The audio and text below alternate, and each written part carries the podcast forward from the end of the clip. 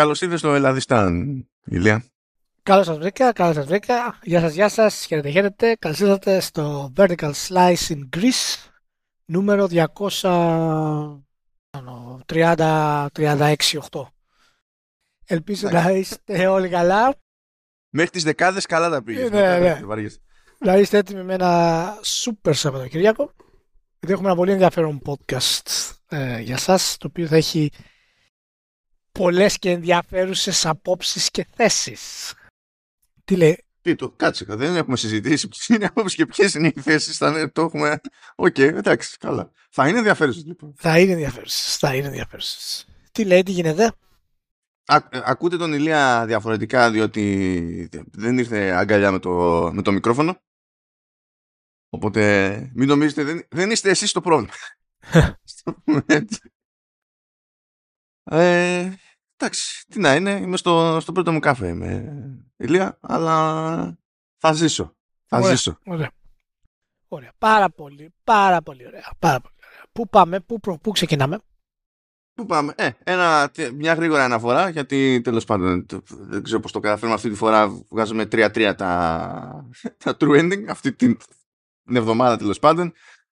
Ξεμπέρδευσα με το, ε, με το review του Rayman The Phantom Show που είναι το τελευταίο DLC στο uh, Mario Plus Rabbids Sparks of Hope το οποίο είναι επίσης καλούλι. Γενικά όλο αυτό το, το παιχνίδι έχει φάει μούτζα εμπορικά αλλά κατά τα άλλα είναι καλό.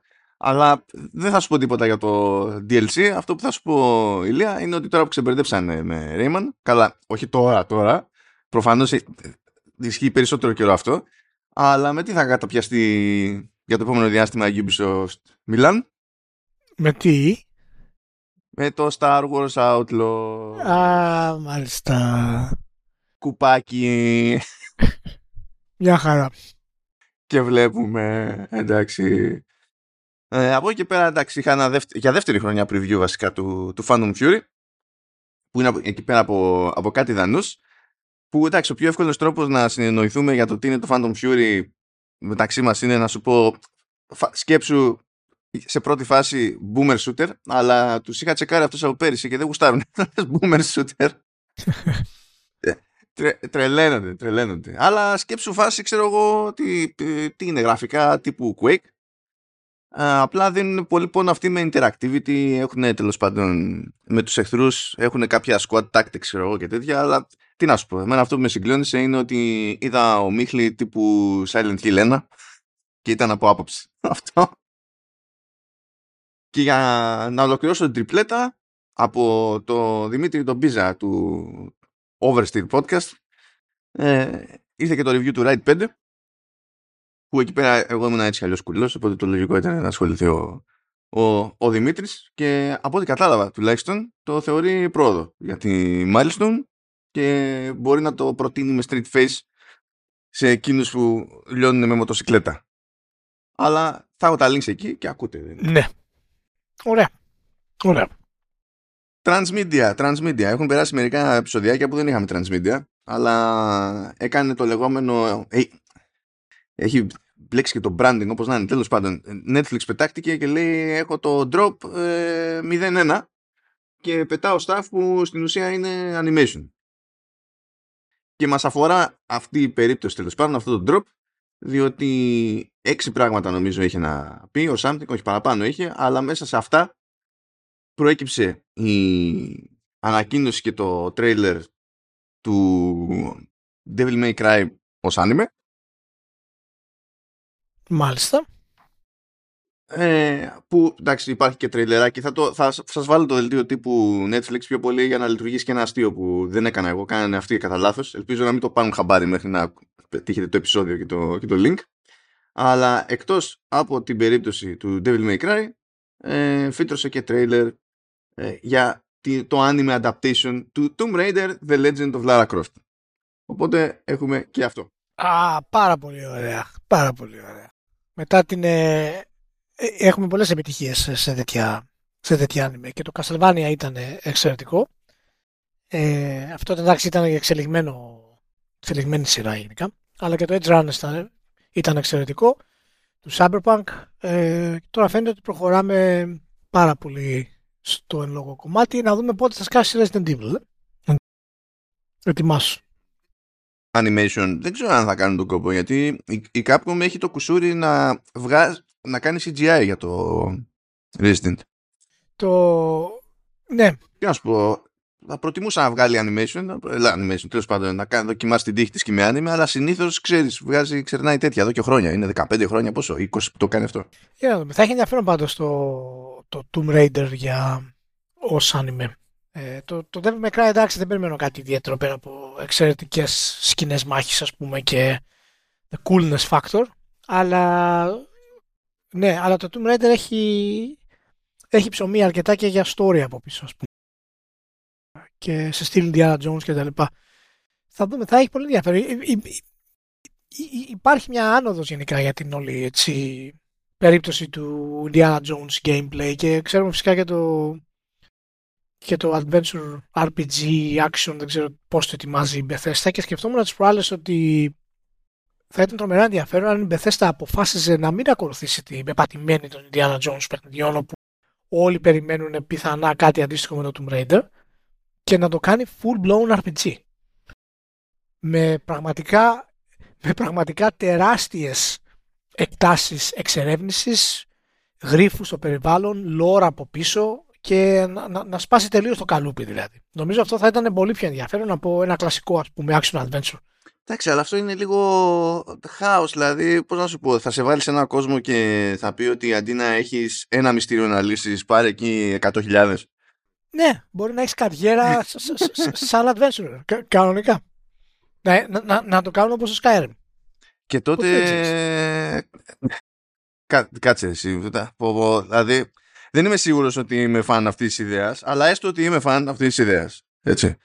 Σίγουρα δεν θα είμαι φαν της συζήτησης που θα ξεκινήσει έτσι και παραγίνει κάτι τέτοιο. Για, ε, θα είναι standard debate για το αυτό δεν είναι πια Indiana Jones. Λες και έχουμε πολλά παιχνίδια Indiana Jones στη ζωή. Ας πούμε. Ναι, καλά, καλά. Από τέτοια θα ακούσουμε άλλα. Γι' αυτό λέω ότι ας το, βγάλω, ας το κάνουν αυτό το πράγμα έτσι και το, να το κάνουν RPG κανονικά. Σκέψου να κάνεις upgrade τα ability σου, να κάνεις upgrade τα, ε, όλα αυτά που έχει στον εξοπλισμό σου, ας πούμε, θα, θα, θα είναι τρομερό. Στο λέω. Θα είναι τρομερό. Το δέχομαι μόνο να κάνεις upgrade, upgrade και τον Sean Connery. Μόνο έτσι. Ναι, και έχει και κάπως ε, περισσότερη δύναμη τώρα από ό,τι πριν, καθώς η Bethesda να το προχωρήσει όπως το θέλει, καθώς το Starfield έχει ξεφτυλίσει κάθε ρεκόρ που είχε ιστορικά η εταιρεία, έτσι. Έχει ξεπεράσει τους 10 εκατομμύριου παίχτες. Να σου πω στην εποχή του, του Game Pass θα το είχε πάει στο ρεκόρ έτσι κι αλλιώς. Και πουλάει, ναι, δεν ναι. είναι αυτό το θέμα του, αλλά ξέρεις, αν με Game Pass δεν έσπαγε το ρεκόρ σε engagement, θα ήταν τραγωδία. θα ήταν. Ε, α, μιλώντας για τραγωδίες, ε, έρχεται, ε, βγήκε και το teaser λέει για το chapter 3 του Sonic Prime. Τώρα μου πεις τι κάνει αυτό εδώ; Δεν το έβαλα επειδή έχει να κάνει με Sonic, γιατί αυτό τώρα δεν είναι κάτι συγκλονιστικό ως νέο. Είναι ότι στο δελτίο τύπου της Netflix, στο site που έχει για press, έχει γίνει ε, το σωστό typo και αντί για Sonic Prime, λέει Sonic Crime. να κάνω εμβόλυμο εδώ και να πω επίσης μετά το Sonic Crime ότι έρχεται ένα, ένα φοβερό event 1η Οκτωβρίου που θα έχει να κάνει με τα 6 χρόνια από τον Νίρο Τομάτα. Και τον Νίρο Τομάτα που οριακά δεν μπήκε στο τα 50 πιο σημαντικά παιχνίδια όλων των εποχών. Εγώ φυσικά ήθελα να το βάλω ακόμα και είναι μέσα στην καρδιά μου να, ότι είναι από τα σημαντικότερα 50 όλων των εποχών, αλλά έβγαλα κάτι λίστιου κανόνες εκεί και δεν του επέτρεψα να πάει όλο τελείως. δηλαδή να, να, τα καταφέρει να, να μπει. Παρ' όλα αυτά, είναι για μένα από τα καλύτερα παιχνίδια όλων των εποχών και πολύ σημαντικό σε, σε πολλαπλά επίπεδα. Και η Square Enix θα, ε, θα διοργανώσει το event ε, το οποίο λέγεται χαρακτηριστικά νέο ερωτώματα 6 Anniversary Live Stream 1η Οκτωβρίου. Fancy ε, τίτλος. Ναι, 6,5 ώρα Japan Time, οπότε κάτε τις, ε, τις μετατροπές. Θα μπορείτε να το δείτε και στο YouTube και στο Nico Nico. Αλλά το πάρα πολύ σημαντικό, τα δύο σημαντικά είναι τα εξής. Πρώτον, ότι θα έχουμε συζητήσεις από τους δημιουργούς του παιχνιδιού, μιλώντας για τη δημιουργία του παιχνιδιού και με πολύ έτσι συγκεκριμένο focus να απαντήσουν ερωτήσεις από το κοινό. Επίσης υπάρχουν ξεχωριστές, ε, ξεχωριστά performances με κιθάρα από τα τραγούδια του Νιεροδομάτα και το μεγαλύτερο και το κορυφαίο μπαμ είναι ότι θα είναι φυσικά ο προαγωγός εκεί ο Γιωσού Σαΐτο αλλά και ο creative director Γιώκο Τάρο. Οπότε το ζήτημα είναι τι θα έχει βάλει στο κεφάλι του ο Τάρο. Ναι, ε, ε, ευελπιστούμε ε, για μία φορά να μην φοράει μάσκα, αλλά κατά πάσα πιθανότητα θα φοράει μάσκα. Ε, και παράλληλα μαζί του θα είναι και ο, ο senior game designer, ο Takahisa Taura της, ε, της Platinum.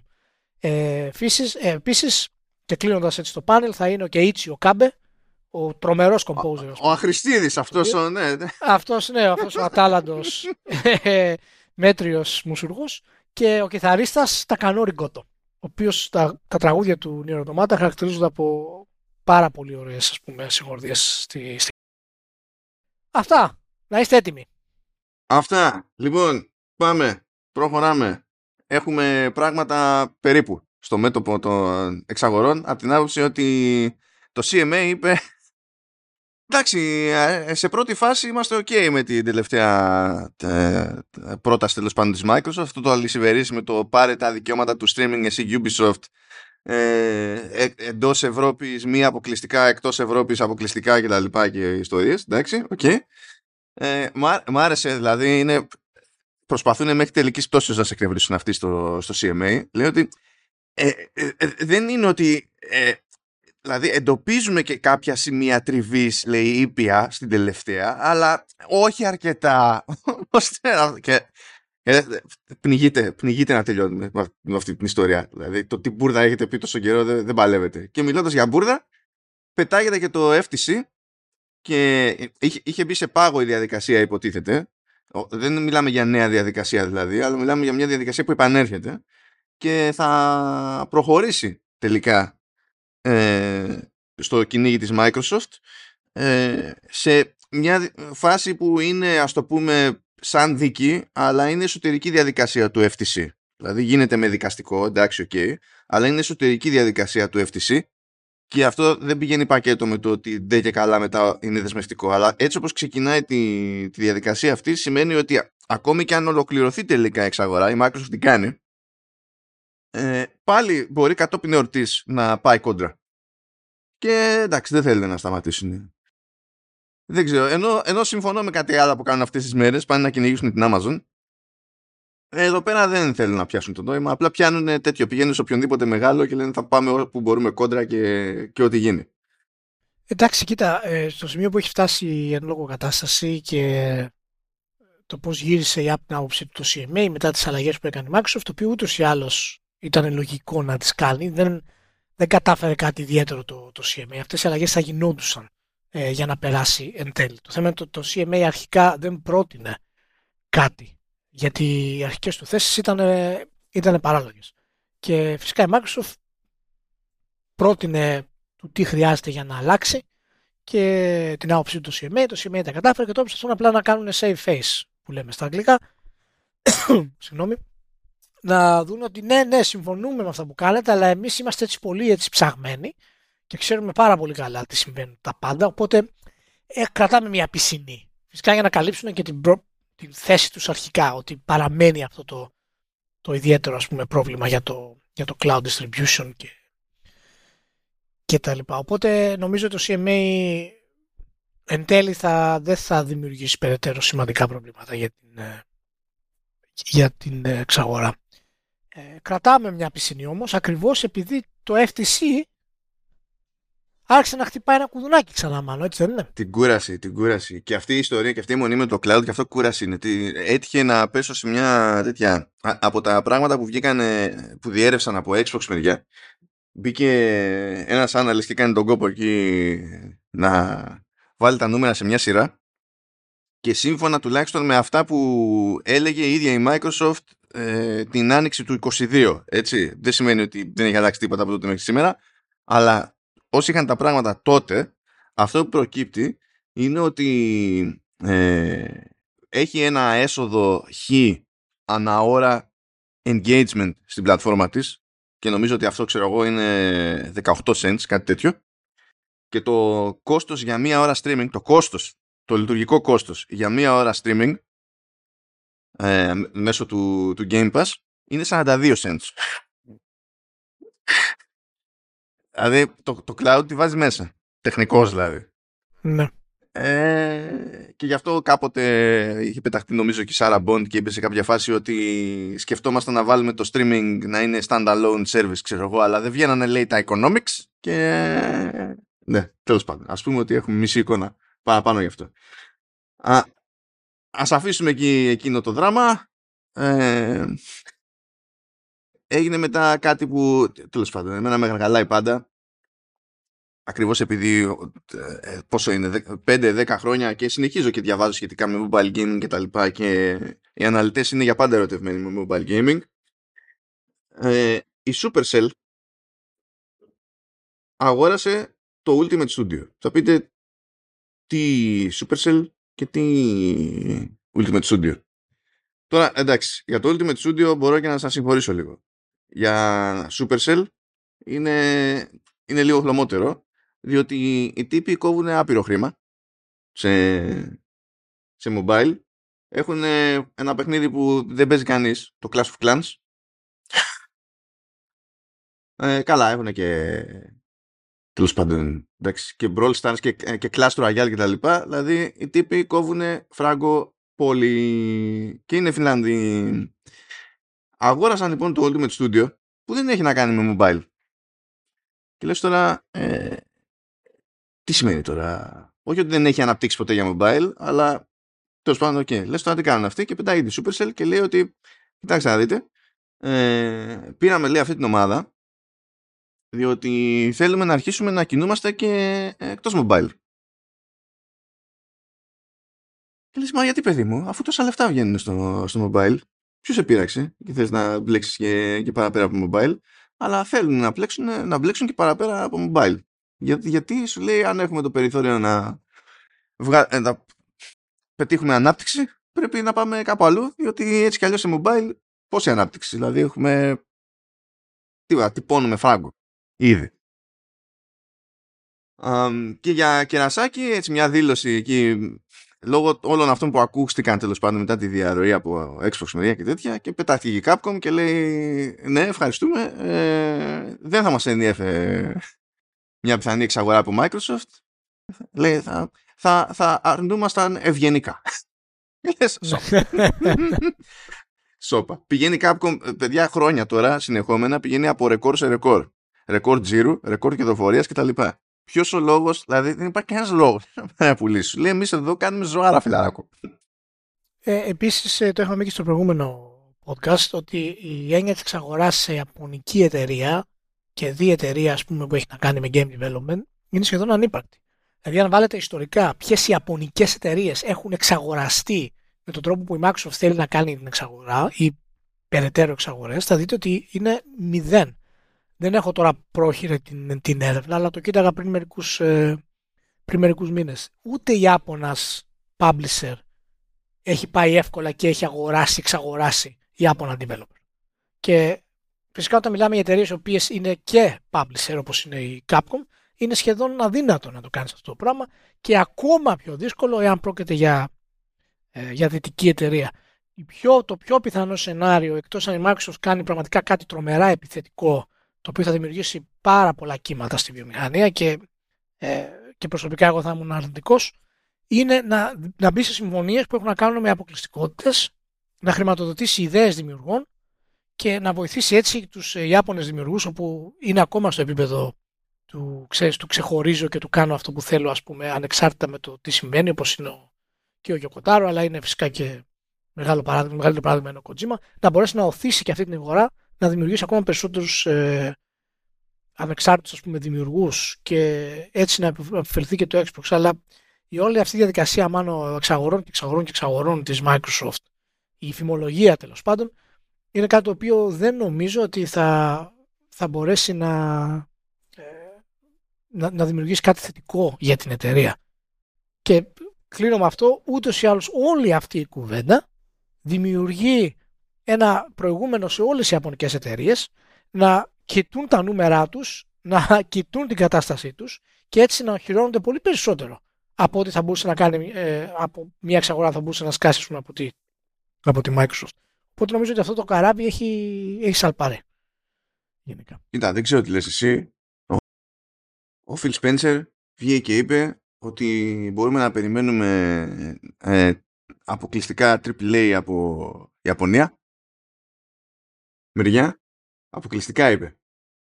Ναι, ναι, αποκλειστικά. Αυτό, απλά ναι, ναι, ναι, ναι, Το είπε πολύ συγκεκριμένα. Και εντάξει, και προφανώς συνεργασίες με Ιάπωνε developer. Αυτά είναι πιο, αυτό είναι πιο πρόλεπε. Αυτό δηλαδή πιο πολύ παράξενο είναι που δεν γίνεται αρκετά συχνά παρά, παρά κάτι άλλο. Αλλά έταξε αποκλειστικότητες, αποκλειστικές μεγάλες παραγωγές από η Ιαπωνία για την ιστορία. Και δεν θέλω να σου σοκάρω, Ηλία, αλλά την ημέρα που έκανε αυτές τις δηλώσεις, ε, ή τουλάχιστον την ημέρα που βγήκαν αυτές τις δηλώσεις, δεν θυμάμαι αν γίνανε όντως την ημέρα που βγήκαν προς τα έξω, ε, παρετήθηκε ο Hideki Kamiya από την Platinum Games. Ναι. Just saying. Νομίζω. Εντάξει, νομίζω δεν ξέρω τώρα αν, είναι, αν συνδυάζονται αυτά, αλλά αν συνδυάζονται αυτά, εντάξει, περιμένετε ρε παιδιά λίγο. Δηλαδή μην το, μην το κάνετε ας πούμε την ίδια μέρα, είναι, είναι λίγο τροπή αυτό το πράγμα. Αλλά ναι, δεν θα μου έκανε εντύπωση να προχωρήσει πάνω σε αυτή τη, την προσέγγιση ε, η Microsoft. Είναι, είναι και αυτή που όπως είπα πριν ένα λεπτό, ότι είναι ακριβώς αυτό που, που πρέπει να κάνει. Κοίτα, είναι πιο πιθανό να ψήσει δημιουργούς και να στήσει κάτι πάνω τους παρά να αγοράσει εταιρεία. Με την ίδια λογική που και η NetEase που έχουμε πει πολλές φορές, που έχει πάρει πολλούς Ιάπωνες, έχει πάρει τους δημιουργούς από τους Ιάπωνες. Δεν έχει αγοράσει Ιάπωνες. Ναι. Και έτσι έχει καταφέρει και έχει στήσει δικά της Ιαπωνικά στούντιο, ας πούμε. Ε, αλλά η βάση είναι και πάλι στην Κίνα. Πάντω ο Καμίγια την κάνει λοιπόν. Την κάνει λέει από 12 Οκτωβρίου από την εταιρεία. Κάνανε εκεί κάτι ανακοινωσούλες. Ε, και η Platinum Games είπε, ξέρω εγώ, με, με μεγάλη μας λύπη και τα λοιπά, χωρίζουν οι δρόμοι μας και δεν συμμαζεύεται, η οποία Platinum Games έτσι, στο τελευταίο διάστημα έκανε και κάτι πειράματα, προσπάθησε να μπλέξει με live games και τα λοιπά, της έσκασε στη μάπα, δεν ξέρω πώς θα το προχωρήσει το πράγμα, θα δούμε. Υποτίθεται ότι ήταν, πάνω και σε, ήταν και ο Καμίγια σε ένα παιχνίδι που είχε ανακοινωθεί με κωδική ονομασία Project GG ε, και δεν ξέρω τι γίνεται εκεί πέρα και το τι σημαίνει και η αποχώρηση του, του Καμίγια. Ε, μου άρεσε μια ξέχωρη δήλωση που έκανε ο Καμίγια αφού ανακοινώθηκε ρε παιδί μου αυτή η φάση, η αποχώρησή του. Λέει ότι ξέρω εγώ θα κάνω ό,τι μπορώ να μην σα απογοητεύσω και τα λοιπά και λέει περίμενα λέει ε, ε, με την ανακοίνωση αυτή να είχα φάει πολύ περισσότερο bullying κυρίως λόγω του τρόπου με τον οποίο συμπεριφέρομαι online. Αλλά τελικά δεν έγινε έτσι λέει. Ναι, θέλω ε, να θυμίσω, να σας θυμίσω σε περίπτωση που δεν ξέρετε ή τέλος πάντων σας έχετε ξεχάσει τη TST online παρουσία του Hideki Kamiya είναι, ε, έχει πει άμα μου απευθυνθείτε στα αγγλικά τότε μπαν. Ναι. Πάει έτσι. Το τύπος είναι, είναι ζαβός. Εντάξει, είναι, είναι, είναι φαν ζαβός, ας το θέσουμε έτσι. Λοιπόν, ε, θα επανέλθω λίγο σε Capcom μεριά, γιατί είχαμε και τέλος πάντων μια δήλωση εδώ, μια εξέλιξη από εκεί.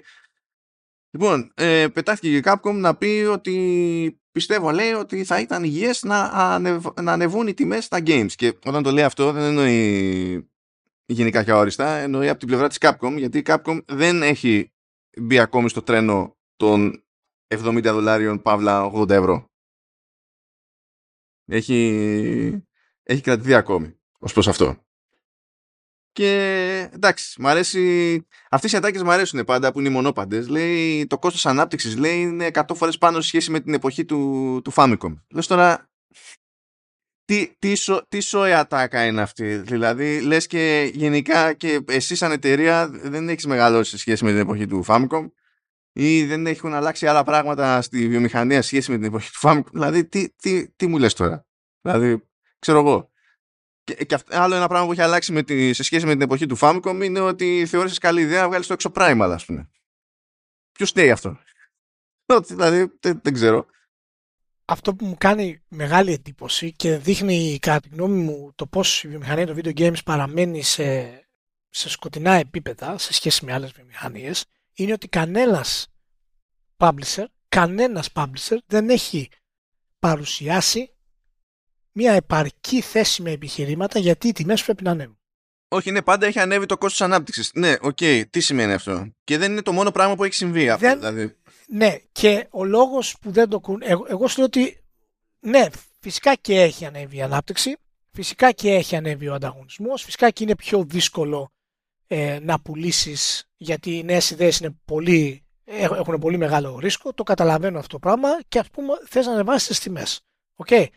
Όταν βγαίνεις και λες, έτσι, ιδιαίτερα αν είσαι πρόεδρος ας πούμε, της, ε, της Capcom, ότι πρέπει να ανεβάσουμε τις τιμές είναι υγιές γιατί η ανάπτυξη των παιχνιδιών έχει ανέβει από την εποχή του Famicom. Αυτό πραγματικά δεν θέλω να χρησιμοποιήσω βαριές λέξεις, γιατί προφανώς ο άνθρωπος είναι, είναι φοβερά ικανός και πανέξυπνο για να είναι σε αυτή τη θέση, αλλά δεν είναι δυνατόν να παίρνεις τέτοια θέση επίσημη ως πρόεδρος της Capcom, το οποίο ακούγεται σαν να είναι μια ατάκα σε κάποιο φόρουμ από κάποιο fanboy, ας πούμε. Βγες και πες.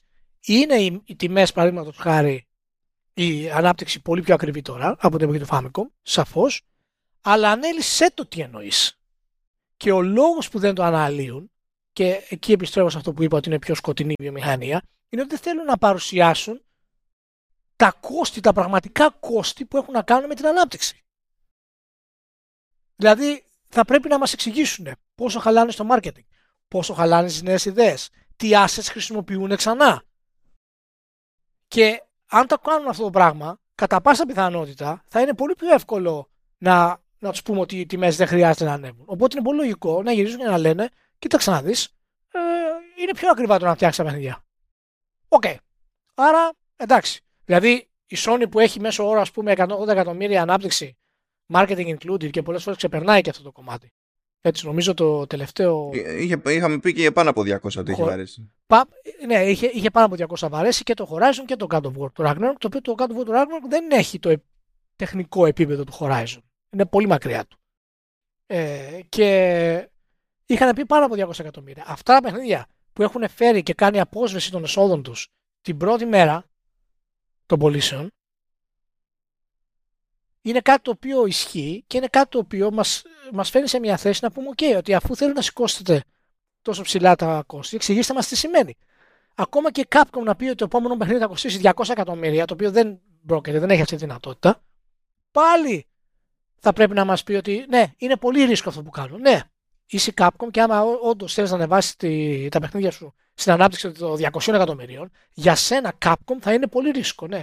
Αλλά θα είναι επίσης ρίσκο αν αυτό το παιχνίδι το βάλεις και 80 ευρώ. Και ο άλλος δεν πάει να το πάρει το day one. Δηλαδή, αυτό που κάνει η Sony είναι πάρα πολύ ξεχωριστό και είχαμε πει ότι θα, θα προωθήσει και άλλες εταιρείες να το κάνουν που έχουν τη δυνατότητα να το κάνουν.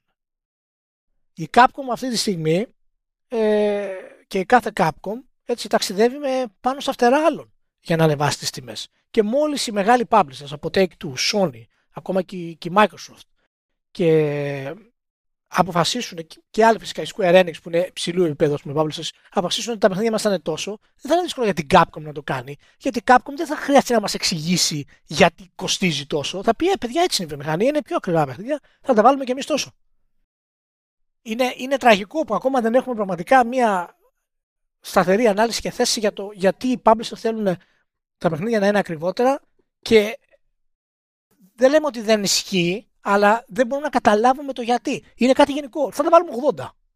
Σε ένα χρόνο αυτό το παιχνίδι το ειδικό, το God of War 4, θα βγει θα, στο τέλος του PlayStation 5, θα το βγάλουμε 89. Γιατί, παιδιά, το κόστο ανάπτυξη ήταν αναπαλάτητο. Εντάξει, ρε μόνο, τι να σου Εδώ μεταξύ, μιλάμε για την περίπτωση της Capcom που πηγαίνει το θυμίζω, από ρεκόρ σε ρεκόρ σε τζίρο και κερδοφορία έχει ανεβάσει τις ε, αποδοχές των Ιαπώνων εργαζομένων της κατά 30% και αυτό δεν έχει κάνει ζημιά στην κερδοφορία ε, πάλι, πάλι πηγαίνει από ρεκόρ σε ρεκόρ αλλά παιδιά δεν βγαίνουμε πρέπει να δεν, δεν, δεν μπορούμε δηλαδή δεν εντάξει δεν, δεν. Ε, και δεν είχα στόχο τώρα να βάλω σε οποιαδήποτε συζήτηση της ΣΕΓΚΑ, να σου πω αλήθεια, αλλά έκανα το λάθος να τσεκάρω τα feeds μου.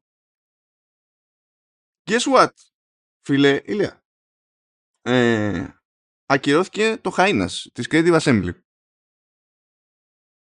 Ακυρώθηκε, ε; μάλιστα. Ναι. Ακοινώθηκε, ακυρώθηκε. Ανακοινώθηκε τον Ιούνιο του 22. Το σπρώξανε πάρα πολύ στην Gamescom του 22. Το είχαν και στην Gamescom του 23. Αυτό σημαίνει ότι ένα μήνα πριν το δείχνανε. Το δείχνανε και σε media και σε κόσμο.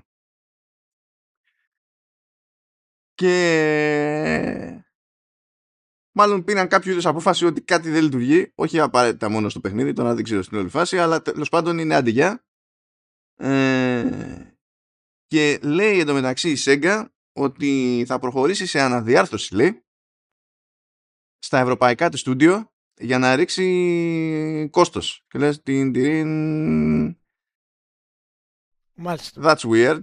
Γιατί εντάξει, τώρα Creative Assembly δεν ξέρω αν δεν μου δίνει την εντύπωση ότι πλέον όταν κάνει οτιδήποτε με Total War ε, γίνεται το τζέρτζελο που γινόταν παλιότερα. Νομίζω ότι η αίσθησή μου η γενική τώρα και αστήριχτη είναι ότι είναι εμπορικά λίγο πιο ξεφούσκωτο το Total War. Αλλά θα πάει και θα κάνει, δηλαδή θα πειράξει τη Sports Interactive, ας πούμε, θα κάνει τι, αφού αυτοί πηγαίνουν καλύτερα από ποτέ πάλι, υποτίθεται. Ε, Ποιου άλλου έχει εκεί πέρα Ευρώπη; Καλά, έχει τη Ρόβια που την αγόρασε πρόσφατα. Δεν ξέρω τι θα πάει να κάνει εκεί πέρα. Τι έπαθε, Σέγγα; Ε, ναι, δεν ξέρω. Πάντως το, το Total War, το Warhammer 3, ε, είναι, είναι ανεπανάληπτη επιτυχία. Όχι, δεν το λέω. Ναι, δεν, δεν το θέτω ποιοτικά. Το λέω... Ναι, ναι όχι, όχι, όχι. Ναι. Και, και εμπορικά. Α, και, και εμπορικά πήγε. Έχει, okay. έχει πουλήσει δεκάδες εκατομμύρια.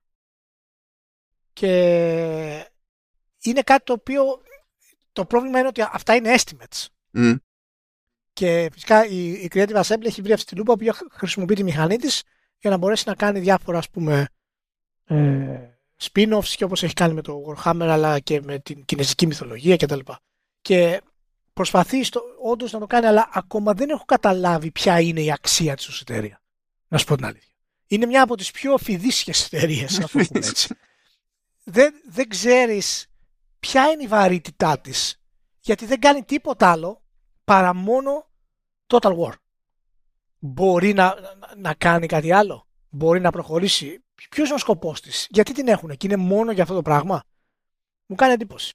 Πάντως ε, όλη η σειρά Total War έχει ξεπεράσει τα 40 εκατομμύρια ε, ιστορικά ε, σε πωλήσεις και το Warhammer το 3 πάνω από 3 εκατομμύρια πωλήσεις. Οπότε δεν είναι ε, κάτι το οποίο είναι ε, νης ας πούμε, με την κλασική έννοια. Είναι ενίσχυση με την έννοια ότι είναι στο PC, ας πούμε, από αυτό το πράγμα. Αλλά δεν είναι, είναι ένα αρθάτη το οποίο είναι πολύ σημαντικό.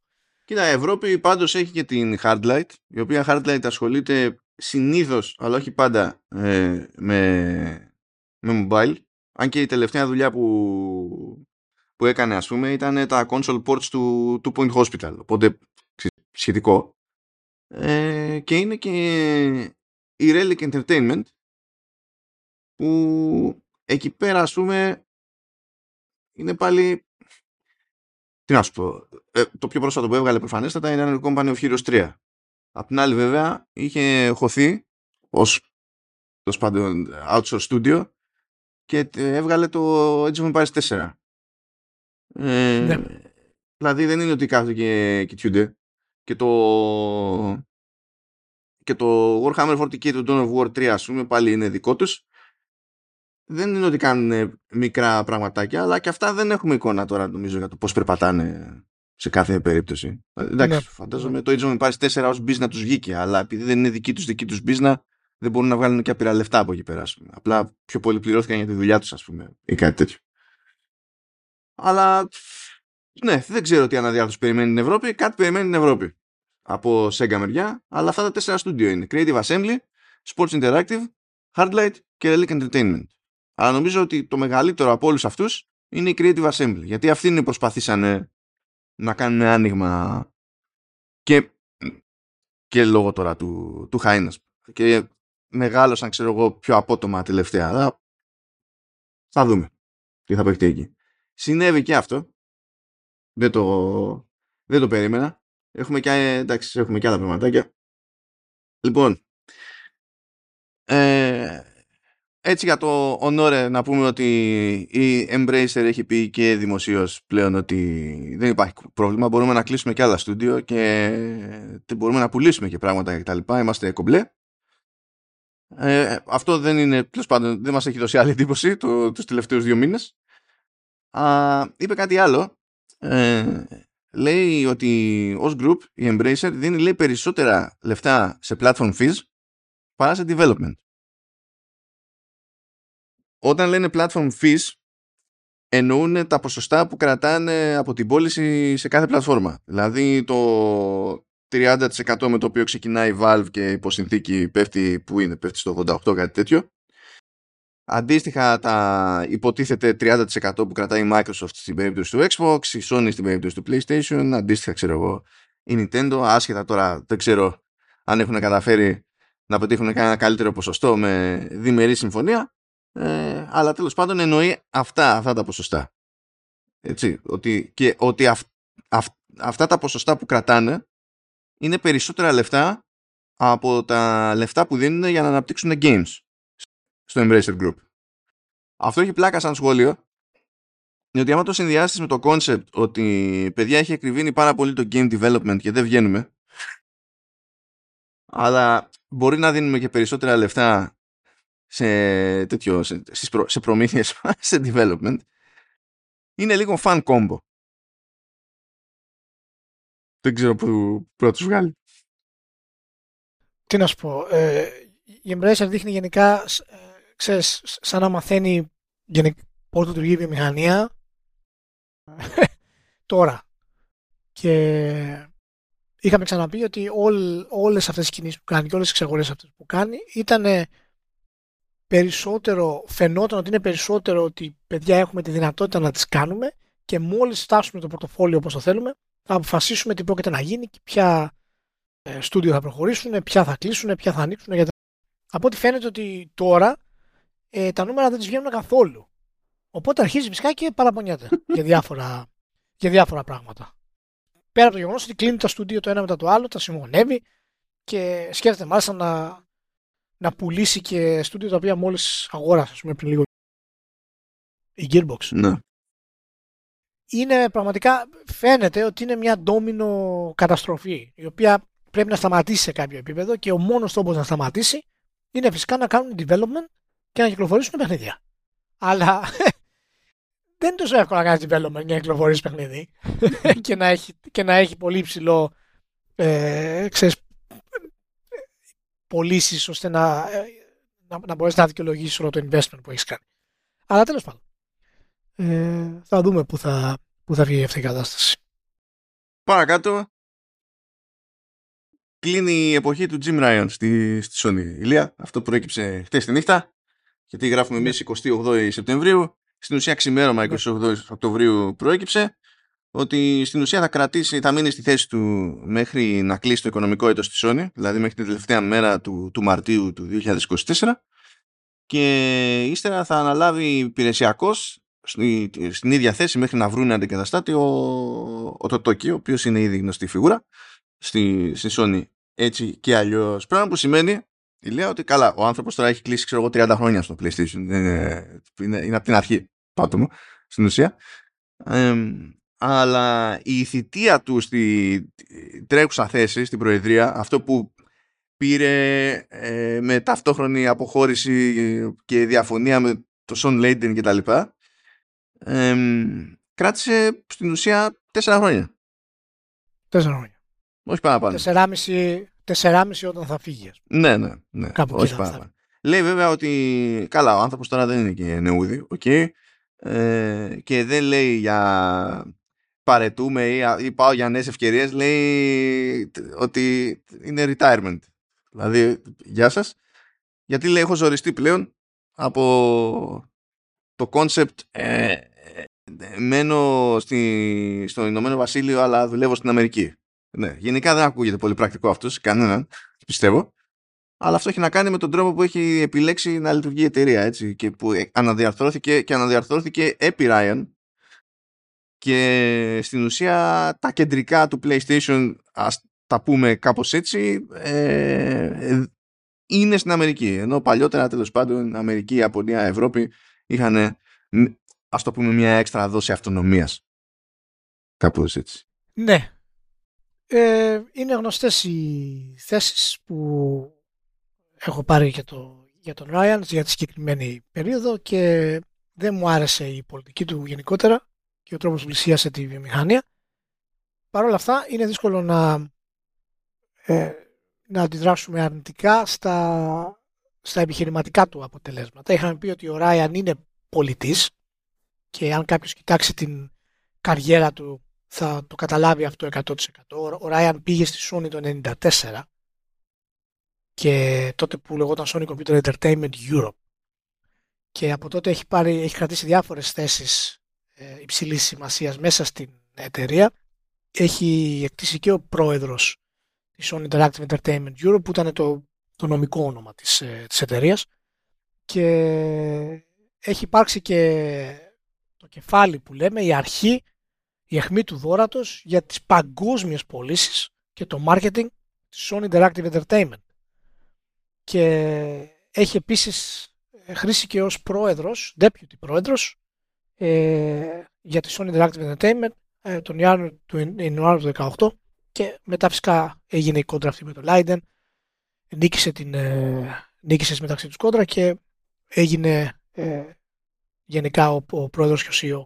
Αλλά ε, η Sony τον χρησιμοποίησε και τον έφερε για ακριβώς αυτό το κομμάτι. Ήθελε να κάνει τις πολύ βαριές αρχικές πωλήσεις και τις έκανε.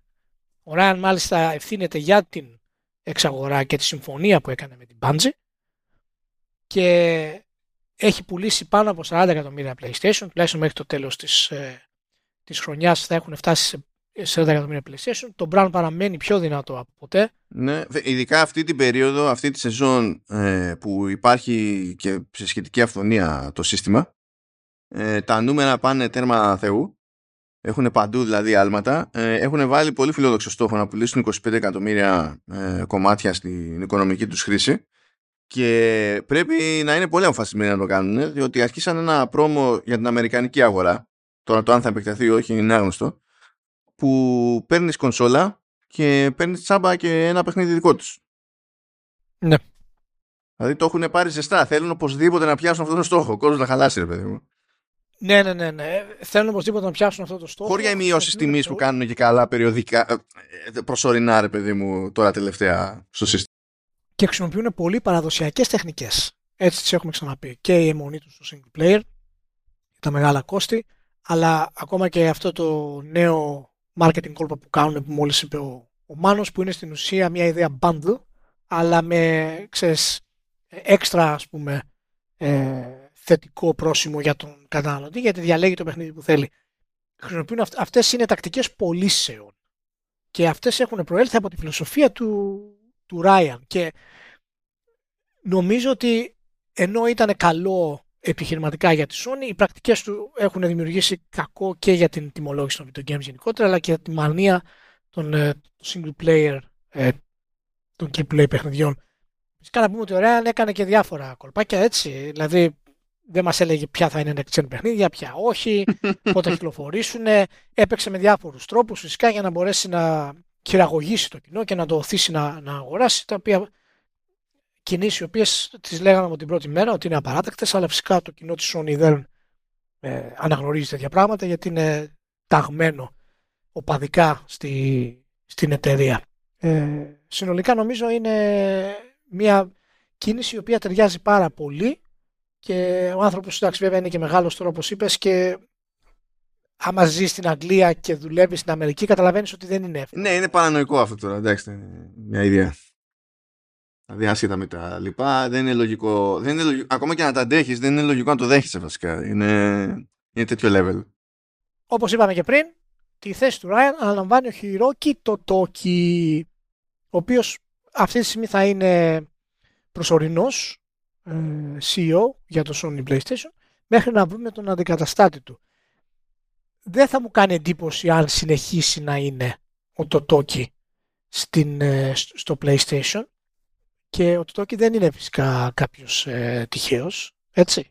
Ε, κάνει χρέη και Chief Operating Officer και Chief Financial Officer για τη Sony. Μιλάμε από τα μεγάλα κεφάλια της, ε, της Sony. Εγώ έχω μια θεωρία σε αυτό με την έννοια ότι ίσως η Sony πραγματικά θελήσει να κάνει το Toki το νέο CEO του PlayStation γιατί το Toki είναι, εκτός ότι έχει μεγάλη ιστορία με τη Sony, είναι και άνθρωπος ε, των οικονομικών. Και είναι μια κίνηση η οποία Sony τώρα, εφόσον έχουν έρθει οι πωλήσεις, πρέπει να κάνει το, το, λεγόμενο refinement. Πρέπει δηλαδή να, να λιάνει όλες ας πούμε τις πτυχές της business. Και ο λόγος είναι να το κάνει αυτό είναι για να έχει το δυνατότερο ε, μέγεθος οικονομικό που μπορεί να φτάσει. Και ιδιαίτερα επειδή έχει τα Games as a Service, η οποία είναι μια πολύ καινούργια business, την οποία ο Ryan δεν θα μπορούσε να την τρέξει στο βαθμό που θα μπορεί να την τρέξει ο χειρότερο Και αυτό ε, εξυπακούεται και υπονοείται ε, με πάρα πολλά πράγματα για τον χειρόκητο Toki και όλες τις εφαρμογές που μπορεί να κάνει για τα οικονομικά των Games as a Service. Δεν διαφέρει αυτή η κίνηση, αν και είναι, προσωπη... αν και είναι προσωρινή, είπαμε, με την κίνηση που έκανε η Nintendo βάζοντας τον ε, Φουρουκάγα. Γιατί ο Φουρουκάγα είναι πολύ hardcore οικονομικός. Και είδαμε κατευθείαν πως ε, η εταιρεία πάρα πολύ γρήγορα σε αυτή την εποχή έφτασε τρομερά νούμερα σε, σε πωλήσει. Έχει διαχειριστεί δηλαδή την κατάσταση εξαιρετικά ο Φουρουκάγα. Και νομίζω ότι και ο Totoki έχει αυτή τη ε, δυνατότητα για τη Sony. Ε, όλο αυτό για το Toki είναι θεωρία βέβαια. Θέλω να δω αν θα μείνει. Αν θα μείνει νομίζω ότι θα, θα δούμε και ένα διαφορετικό πρόσωπο της Sony. Από ό,τι γνωρίζουμε μέχρι σήμερα. Ε, όχι με την αρνητική έννοια, αλλά ξέρεις, να, να συμπληρωθεί από και μια άλλη προέκταση της εταιρείας.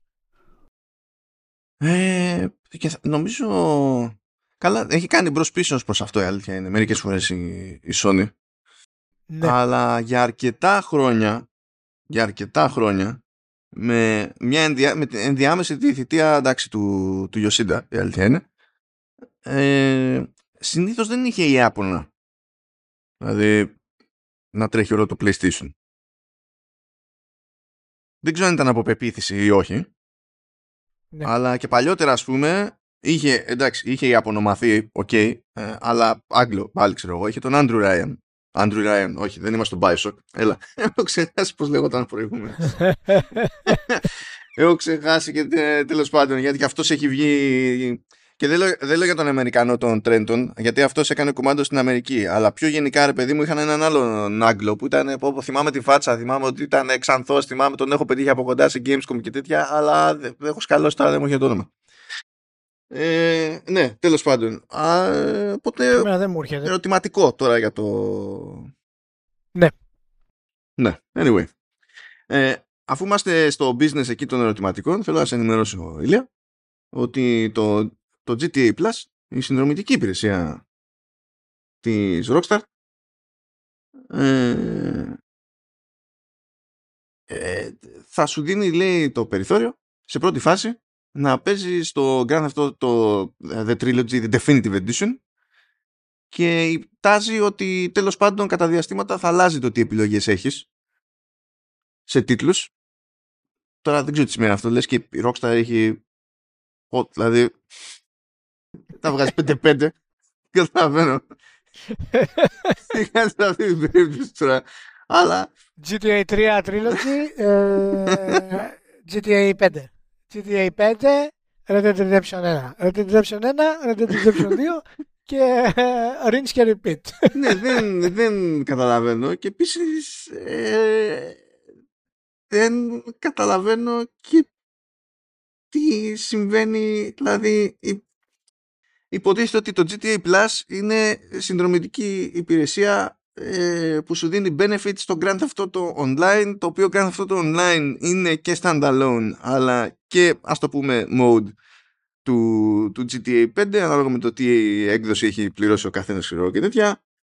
Ε, ο, ξαφνικά σου λέει πάρε και ένα τέτοιο οπότε φτάνουμε σε μια φάση όπου έχεις αγοράσει το GTA 5 έχεις πρόσβαση στο GTA Online πληρώνεις το GTA Plus και σου λέει ότι επειδή το έχεις όλο αυτό το πράγμα παίξε και το Definitive Edition του, του, του της τριλογίας κλασικής τέλος πάντων των πρώτων on 3D GTA αυτό είναι random. αυτό είναι πραγματικά random. Αυτό είναι τελείως δηλαδή κίνηση χαρτογιακά του στυλ. το κάνουμε έτσι να δούμε τι θα γίνει. Ναι. Αυτά τα. Τίποτα. Αυτό εντάξει, το άστο, ασχολίαστο. Ναι, αυτά με, αυτά με εκνευρίζουν. Εντάξει, τρελό. Με τρελό. εκνευρίζουν απλά. Τέλος πάντων. Είναι OK. Okay. Τι... Κάναμε την επανάστασή μας. Έγινε η επανάσταση και με τη Unity. Ε, κάπου κλείνει. Όχι, ε, ξε, όχι τέλος πάντων κλείνει, κλείνει. Δεν κλείνουν οι πληγές έτσι απλά. Αλλά τέλος πάντων το, το τσίρκο μάλλον κλείνει. Από την άποψη ότι ε, ε έκανε το προβλεπέ η Unity, έκανε κολοτούμπα είπε τι, τα, αυτά τα ανεκδίγητα του στυλ ότι ε, έπρεπε να σας είχαμε αφουγκραστεί καλύτερα και στο εξής θα, ε, θα μιλάμε περισσότερο και θα συνυπολογίζουμε ενώ είναι σαφές ότι ήξεραν τι πήγαιναν να κάνουν ε, είχαν κόντρα και εσωτερικά για αυτό το πράγμα απλά επέλεξαν να, ότι δεν τους νοιάζει εντάξει. Ε, πήραν πράγματα πίσω λέει τώρα ότι αν είσαι στο, στο personal license τέλος πάντων ε, δεν θα μπλέξεις εσύ με χρέωση uninstallation ή ξέρω εγώ revenue sharing κτλ. Οι υπόλοιποι που θα μπλέκουν με revenue sharing, εκτός αν περάσει ένα όριο που, ε, σε τζίρο που είναι πιο μεγάλο από αυτό που είχαν ορίσει πριν, εντάξει, δεν θα μετράνε λέει αναδρομικά τα installations, τα lifetime, γιατί αυτό ήταν ανεπανάλητα ηλίθιο και μπορούσε με μία κίνηση ας πούμε να καταστρέψει developers ε, που δεν είναι τεράστιοι ξέρω εγώ ε, λέει τώρα για, το, για, τις, χρέω, για τις χρεώσεις uninstallation ε, συνεχίζεται μεν αλλά δεν μπορεί να είναι πάνω από το 4% του, του, του, του τζίρου του παιχνιδιού. Όμως λέει μπορείτε να τη βγάλετε και με revenue sharing το οποίο θα είναι στο 2,5% ε, θα πληρώνετε λέει όποια από τα δύο αυτά είναι φθηνότερο για σας και θα, δεν θα το υπολογίζουμε εμείς με κάποιο αυτοματοποιημένο σύστημα που τάχα μου μπορούσαν να το κάνουν πριν και το αμφισβητούσαν οι developers αν, κατά πόσο είναι εφικτό εξ αρχής. Αλλά θα μας αναφέρετε εσείς τα δικά σας τα νούμερα και με βάση αυτά θα σας χρεώνουμε το οποίο ακούγεται ηλίθιο αλλά ε, ε, είναι, αυτό ισχύει και με, την, και με την Unreal Engine οπότε δεν ξέρω πώς λειτουργούν όλοι αυτοί εκεί πέρα είναι, έρχομαι εγώ σου λέω ένα νούμερο. Ε, εντάξει, OK. okay. Μπράβο. Ε, φυσικά τώρα ο Marc Whitten που προσπαθούσε να μας πείσει ότι δεν είναι ελέφαντας προηγουμένως και ότι όλοι οι άλλοι είναι παράξενοι λέει ότι ε, το, παιδιά η δουλειά μου εδώ είναι να ξανακερδίσω την εμπιστοσύνη και φυσικά θα κάνουμε ό,τι μπορούμε και τα λοιπά. Τον, τον ρωτάνε ύστερα τι γίνεται με αυτή την παπάτζα που είχατε πει ότι τα installation fees σε περίπτωση που μπαίνει ένα παιχνίδι σε υπηρεσία όπως Game Pass, PlayStation Plus και τα λοιπά θα τα πληρώνει ο platform holder; Και σε καθέναν δίνει διαφορετική απάντηση ή δεν δίνει απάντηση. είναι, είναι μια χαρά όλο αυτό. Είναι, είναι όλο κομπλέ.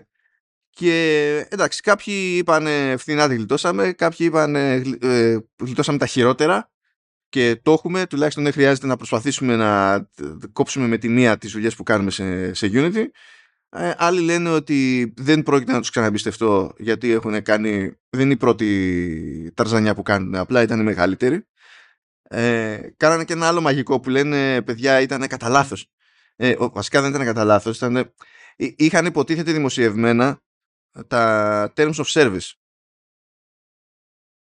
Και εκτός το ότι τα είχαν αλλάξει στο παρελθόν χωρίς να ειδοποιήσουν κανέναν, το οποίο είναι πρόβλημα μόνο του, ε, τα έβγαλαν offline.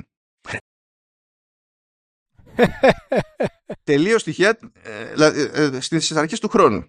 Τελείως στοιχεία στις αρχές του χρόνου. Και το πήρανε χαμπάρι τώρα εδώ πέρα και ε, η απάντηση της Unity είναι ότι τα βγάλαμε offline γιατί εκείνο το URL λέει δεν είχε, δεν είχε αναγνώσεις λέει. Ήταν τσάμπα τα είχαμε εκεί. Άκου, άκου, άκου ατάκα. Λες και έχεις κάπου τα terms of service ε, για να κερδίζεις views. Πού τους βρίσκουνε, πού τους βρίσκουνε; Μα το Θεό, πού τους βρίσκουνε; Και φυσικά μετά από την έκκληση που έκανε την περασμένη φορά που λέγαμε η, το EGDF Ευρώπη μεριά ε, για να κοιτάξει η Ευρωπαϊκή Επιτροπή τη, ε, τις συμβάσεις τέλος πάντων που στην ουσία δεν σου δίνει το περιθώριο ειδικά σε software να κάνεις καμία διαπραγμάτευση και όλα γίνονται μονομερός ε, προέκυψε και ένα άλλο αίτημα που αυτό το είπα και εγώ ότι είναι θέμα χρόνου από πρώτη στιγμή. Τώρα το αν θα ασχοληθεί η Επιτροπή είναι άλλο καπέλα, αλλά τουλάχιστον προέκυψε το αίτημα. Ε, ότι καλό θα είναι να κοιτάξουμε ε, την τακτική της Unity να λέει ότι έτσι και χρησιμοποιείς τη δική μου διαφημιστική πλατφόρμα σου κάνω 80 με 100% έκπτωση στα, στα runtime fees που θέλω να σου χώσω τώρα. Που όταν το μερίδιό σου στις μηχανές είναι πάνω από 50% αυτό είναι λίγο πρόβλημα. Δηλαδή την έχουν πληρώσει άλλες και άλλες εταιρείες για τέτοιες φαϊνές ιδέες. Εντάξει, τουλάχιστον ε, θέλουν να ξανακερδίσουν την εμπιστοσύνη. Ε, ε, εντάξει. Είναι, α, α, αυτό α, αυτό είναι, είναι η πιπίλα πλέον που γίνεται στη βιομηχανία. Βγάζει μια εταιρεία κάτι απαράδεκτο, δεν της πηγαίνει όπως θα ήθελε να της πάει και μετά λέει θα κερδίσουμε ξανά την εμπιστοσύνη των Και μετά αρχίζει και το φτιάχνει, ας πούμε, και το ξανακάνει. Και αυτό το είδαμε, εντάξει και με το Cyberpunk το είδαμε, το είδαμε και με άλλες εταιρείες που κάνουν όλα αυτά τα κονέ, το έχουμε δει και με την EA και με τα lootbox κτλ. Εντάξει, OK. Okay. Ε, Unity wants to rebuild trust. Άσου να τη χτίσουν πάλι να δούμε τι θα γίνει. ναι. Συνεχίζουμε, συνεχίζουμε. Πάει γι' αυτό. Λοιπόν, έχω κάποια πραγματάκια εδώ από το μέτωπο του VR. Ναι. Διότι συνέπεσαν κάποια πράγματα. Λοιπόν, πρώτον, ανακοινώθηκε, παρουσιάστηκε κανονικά το Meta Quest 3. Και λέω παρουσιάστηκε κανονικά διότι το είχε προανακοινώσει λίγες μέρες πριν σκάσει η Apple με, το, με την παρουσίασή της για το Apple Vision Pro και το είχε πετάξει εκεί για το σπάσιμο ρε παιδί μου. Τι νόημα είχε, δηλαδή πέρα από το να αποδείξει ότι τη Meta είναι κομπλεξική, δεν ξέρω. Αλλά τέλος πάντων το έκανε τότε. Τώρα παρουσίασε κανονικά το Meta Quest 3, το οποίο κυκλοφορεί στις 10 Οκτωβρίου. Ε, προφανώς έχει βελτιώσεις, πιο σόι πάστρου, λίγο ε, υψηλότερη ε, ανάλυση υποτίθεται και τέτοια, αλλά τέλος πάντων ε, μην φανταστείτε κάτι fancy, δηλαδή πάλι έχει LCD panels, ξέρω εγώ το, το PSVR 2 τουλάχιστον έχει OLED και τέτοια. Ε, σου λέει έξτρα ε, καινούρια chipsets, παπάντζες, ιστορίες. Ε, ταυτόχρονα δεν τάζει συγκλονιστικά πράγματα και δεν θα μπω στη διαδικασία τώρα να τα κάνουμε 9 εδώ τα, τα τεχνικά. Η is what it is. Εμένα αυτό που μου άρεσε ήταν, το, ήταν η τιμολόγηση. Δηλαδή κάποιος είπε στη ΜΕΤΑ ε, μας βολεύει να το τιμολογήσουμε όσο το PSVR 2 και εμείς θα έχουμε το ατού ότι θα μπορούμε να πούμε στον καταναλωτή πως για να λειτουργήσει αυτό το πράγμα και να παίξεις, δεν χρειάζεσαι να έχεις κάνει και το έξοδο για την κονσόλα Οπότε ναι. αποφάσισε να τιμολογήσει το Quest 3 στα 5,5 εκατοστάρικα σε ευρώ, 5 εκατοστάρικα σε δολάρια, 5,5 σε ευρώ. Και από ό,τι φαίνεται δεν τρώει shoot κατευθείαν και το, και το Quest 2 γιατί έτσι κι αλλιώς είναι πιο φθηνό. Ναι. Οπότε το κρατάει εκεί πέρα. Και στα του gaming σχετικά με το Quest ε, έγινε και η, ό,τι να είναι τέλος πάντων ανακοίνωση μου έκανε εντύπωση που δεν έσκασε και στο επίσημο blog του Xbox. Συνήθως τα, τα, τα πετάνε αυτά εκεί πέρα ότι αναμένεται λέει ε, να έρθει το, το cloud gaming του, του Game Pass στο Quest. Αλλά αυτό σημαίνει ότι θα χρησιμοποιείτε το Quest για να, ε, να, βλέπετε μια εικονική οθόνη μπροστά σας ας πούμε, σαν εικονικό monitor και θα τρέχει εκεί πέρα το όποιο παιχνίδι μέσω Game Pass. Το οποίο ε, αυτό δεν καταλαβαίνω γιατί είναι ανακοίνωση της προκοπής από την άποψη ότι έτσι κι αλλιώς μπορείς να χρησιμοποιήσεις το Quest, το Quest έτσι. Δηλαδή. Η, η συμφωνία, προσπαθώ σου λέει. Κάποια συμφωνία θα έχουν κάνει. Ναι, θα, έχουν, θα, θα ανοίγεις το Quest και θα έχει έτοιμο κάποιο shortcut, ας πούμε, και, για να σπρώξουν το Game Pass. Δηλαδή, ναι, ναι, αυτό συμφέρει περισσότερο το Game Pass, ας πούμε, παρά βγάζει νόημα κάτι άλλο. Αλλιώς δεν έχει κάτι. Θα φορά το VR headset για να βλέπεις μια οθόνη μέσα στο VR headset για να παίξεις το παιχνίδι του στο cloud. Ναι, που δεν είναι και, δεν είναι και σόι οθόνες αυτές, δηλαδή, για να πεις ότι θα τις προτιμήσω σχέση με το να έχω ένα monitor μπροστά μου, ρε παιδί μου. Δηλαδή, δεν είναι σαν το Vision Pro που σε πείθει οθόνη. Βέβαια, το Vision Pro κάνει και 100 εκατομμύρια που λέω. Αλλά τέλος πάντων. Ε, ναι, ναι τέλος πάντων, εντάξει, περίεργο. Συνέβη. Και όσο συμβαίνουν αυτά, ε, προκύπτει λέει, κάτσε να σου γράψω νομίζω σίγουρα σύμφωνα με την Omdia είναι. Α, όχι, η IDC. Η IDC. Ε, προκύπτει λέει ότι το δεύτερο τρίμηνο του 2023 η πτώση λέει στην κατηγορία είναι 44,6%. που είναι τεράστιο ποσοστό. Εντάξει, σε κάποιο βαθμό δικαιολογείται από το ότι πριν είχε, είχαν δώσει πόνο, ξέρω εγώ, λόγω καραντίνας κτλ. Και, και τώρα συγκρίνουμε με, με έτη που δεν βολεύει, ας το πούμε έτσι. Αλλά και πάλι είναι πολύ μεγάλη πτώση. Ε, έχουμε και εδώ και κάτι ποσοστά που λέει ότι εντάξει, προφανώς το, το, τη μερίδα του λέοντος με 50,2% για το τρίμηνο αυτό το είχε η Meta, πράγμα που σημαίνει ότι πουλάγε τα περισσότερα με, με, το, με το Quest 2, έτσι, το οποίο δεν ήταν και, και φρέσκο. Τώρα το Quest Pro δεν το υπολογίζει κανένας. Στα σοβαρά, εντάξει. Και δεύτερη είναι η Sony με 27,1. Αλλά η, η ByteDance λέει είναι στο νούμερο 3 με 9,6 που νομίζω στην ByteDance ανήκει το πίκο όσοι το έχετε ακουστά και τα λοιπά, εντάξει. Και ε, η IDC πιστεύει ότι θα έχουμε άνοδο λέει στην κατηγορία το 2024 ε, περιμένει άνοδο λέει 46,8% ναι, δεδομένου ότι το headset της Apple θα πουλήσει τουλάχιστον 30 ε, εκατομμύρια παρά τα 30 εκατομμύρια Καλά, 30 εκατομμύρια. Ε, ούτε 30 εκατομμύρια βίδες δεν προλαβαίνει να φτιάξει. και αυτό θα, θα βγει και θα είναι για πάντα σε back order. Δεν έχει σημασία πόσα λεφτά θα κάνει. Δεν θα μπορεί να φτιάξει ποτέ αρκετά, ας πούμε. Ούτως ή άλλως. Ε, θα έχει, έχει πρόβλημα. Δηλαδή έχει πρόβλημα και στην προμήθεια οθονών. Δεν φτάνουν. Η Sony δεν μπορεί να φτιάξει αρκετές. Και η Sony ταυτόχνα λέει ότι δεν με ενδιαφέρει να προσπαθήσω και, και παραπάνω, να φτιάξω περισσότερες. Το οποίο νομίζω θα έχει αντιμετωπιστεί με ιδιαίτερο χιούμορ στην, στην Apple. Δεν θα έχουν ενοχλεί καθόλου αυτό. Αλλά τέλος πάντων, ε, ε, περιμένουμε λοιπόν άνοδο παιδιά στο VR και σου λέει ότι εντάξει θα παίξει κάποιο ρόλο ότι θα έχουμε το καινούριο το Quest ε, κάτι θα κάνει... Καλά άνοδο, άνοδο είναι σχετικό. Θα έχει 40% άνοδο αφού έχει 40% πτώση. Ε, ναι, απλά είναι αστείο, είναι, είναι αστείο ε, διότι για να ανεβεί πάλι αυτή η κατηγορία πρέπει να βγει το Vision Pro. Δηλαδή δεν, δεν υπάρχει τρόπος να το κάνω πιο αστείο. Ναι, ναι. Απλά θα ήθελα μια πιο, πιο καλή ανάλυση του τι σημαίνει. Δηλαδή, για ποιο λόγο έχουν πέσει. Τι λείπει, λείπει, λείπει software, λείπει τα παιχνιδιά ή ότι το μηχάνημα το βαρέθηκες μετά από, από τέσσερις μήνες. Τι το κάνει drive τις πωλήσεις πέρα από τους early adopters και αυτούς που είναι πορωμένοι να φοράνε γυαλιά στο σπίτι, ας πούμε. Κοίτα, τα games είναι που το συντηρούν.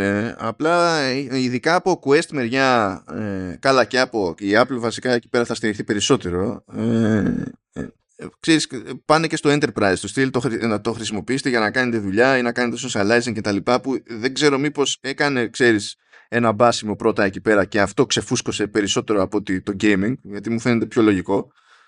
Και, αλλά gaming σε gaming νομίζω είχε βγει πριν από μερικούς μήνες ότι ε, ενώ πολλοί αγόρασαν Quest και ειδικά πέρυσι λέει τα Χριστούγεννα ας πούμε, είχαν κάνει εκείνη την περίοδο και ρεκόρ ε, μετά από ε, τρει-τέσσερι μήνες λέει τα παρατάνε. Ξέρεις, μπορεί να είναι να μην μας νοιάζει πλέον το novelty, ξέρω εγώ, που και καλά όταν κάνει 3 εκατοστάρικα. Που, Αυτό θα Ναι, όταν κάνει 5,5 και ποια είναι η αιτία. Ναι. Ε, πρέπει να είσαι πιο συνειδητοποιημένος πιστεύω για να πεις ότι κάνω την επένδυση.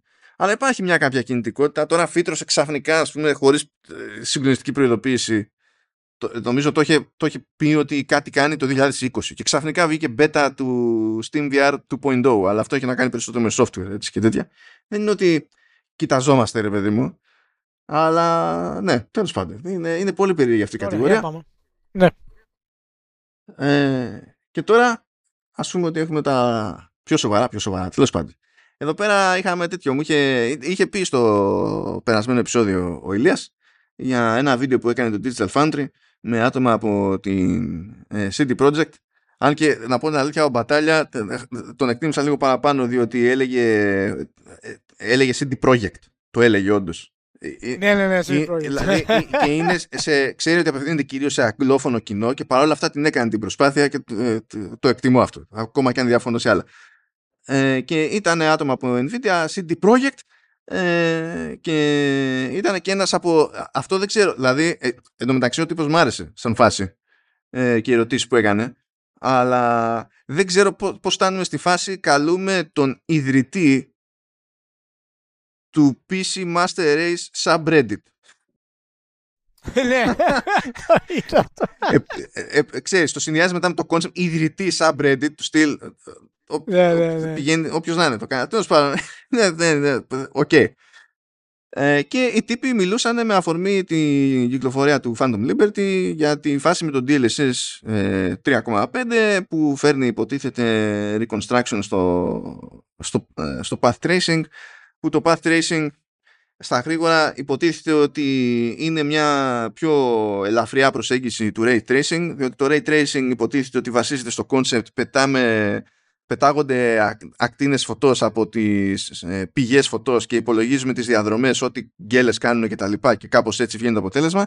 Ενώ το path tracing δεν κάνει όλους αυτούς τους υπολογισμούς αλλά ε, υπολογίζει με βάση την, τη διαδρομή που θεωρεί ότι είναι πιο πιθανό να κάνει το, το φως. Οπότε έτσι γλιτώνουμε τέλος πάντων κάποιους πόρους και γίνεται λίγο πιο εύκολη η φάση.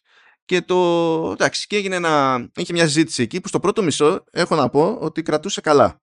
Δηλαδή έβλεπα και τον τυπά τη Nvidia, ας πούμε, με το πλούσιο του μαλλί, τον Brian, ε, που ε, ε, ε, πρόσεχε τι έλεγε, μιλούσε για image quality. Ε, αντί να λέει AI δεξιά και αριστερά έλεγε machine learning, machine learning, machine learning και όταν ήταν μετά σε πιο γενική συζήτηση language models κτλ. το έλεγε ακριβώς γιατί είναι το αντικείμενό του, φαίνεται ότι ξέρει και στο δεύτερο μισό κατέρευσε η φάση γιατί αρχίσαν οι κλασικές συμπούρδες το ότι ε, με το DLSS ε, βελτιώνεται η απόδοση, ανεβάζουμε το frame rate και το αποτέλεσμα που παίρνουμε είναι καλύτερο από το native και πιστεύω ότι τα pixels που παράγονται με το DLSS είναι πιο πραγματικά pixels λέει από τα ε, pixels του παιχνιδιού που κάνει render και τέτοια και εκεί πέρα ήθελα, ήθελα ήθελα να παίξω ping-pong με το, με, με το μάτι μου που δεν είναι στραβό στην όλη φάση. Και το... που, ε, είναι πολύ καλή φάση το DLSS το, γενικά ούτως ή άλλως και το 3,5 είναι ε, έξτρα βελτίωση γιατί για να το πούμε έτσι λίγο γύφτικα είναι σαν να, προσπα... σαν να εστιάζει στο κομμάτι του, του, του ray tracing ώστε να βελτιώσει την απεικόνηση του ίδιου του ray tracing αντί γενικότερα απλά της εικόνας όπως γινόταν ε, προηγουμένως. Και μια χαρά, κανένα πρόβλημα, καμία διαφωνία κτλ. Αλλά η Λέα, σε ρωτήσω λίγο κάτι. Σε όλη τη ζωή, ως παίκτης σε PC, τρέξει ένα παιχνίδι. Ξεκινάς σε πρώτη φάση, είσαι φιλόδοξος. Φαντάζομαι αυτό το πάθαινες πιο εύκολα νεότερος, γιατί μετά παρετούμαστε. Α πούμε και έπειτα. Ναι. Ε, Λες, κάτσε να δω τι θα γίνει, έτσι και τα βάλω όλα max. Το τρέχεις, βάζεις τα πάντα max, τρέχει το παιχνίδι 4 frames. Και λες ωραία, τι θα κάνω; Θα αρχίσω να πειράζω τα settings, να τα ρίχνω προς τα κάτω. Ή μπορεί να ρίξω, να κρα...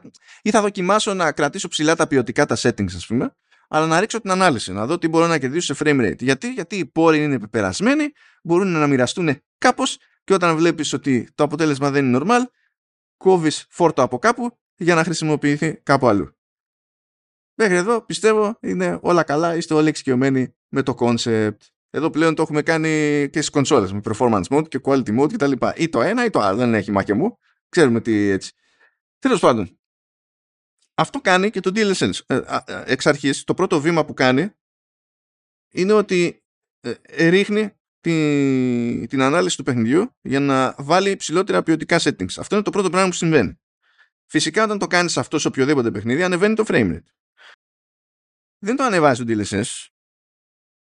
Ναι, κοίτα να δεις, υπάρχει τώρα μια... Νομίζω ότι το, το λες πολύ κάθετα. Συγγνώμη, να βάλω και ένα αστερίσκο, γιατί με το 3, με το DLSS 3 υπάρχει και το frame generation που είναι άλλο καπέλο, οπότε κάποιος μπορεί να πεταχτεί και να πει, μα ε, αυτό σημαίνει ότι προσθέτει frame στο DLSS. Ναι, αλλά later αυτό. Αλλά ε, νομίζετε ότι δεν το έχω πάρει να πάρει. Συνέχιστε.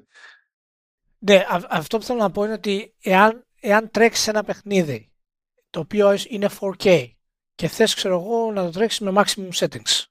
Έτσι, και βλέπεις ότι δεν τρέχει ικανοποιητικά για σένα. Και θες να, το, να τρέξεις ικανοποιητικά κρατώντας τα maximum settings. Το πρώτο που έχεις να κάνεις είναι να ρίξεις το resolution. Έτσι, φυσικά αυτή είναι η αρχή σου. Ξεκινάς να ρίξεις το, resolution, το resolution και μετά συνειδητοποιείς ότι δεν είναι μόνο το resolution που φταίει, αλλά έχεις και διάφορα άλλα bells and whistles τα οποία έχουν να κάνουν με τα graphic settings. Ρίχνοντας το resolution, από το 4K θα πάρει 1440.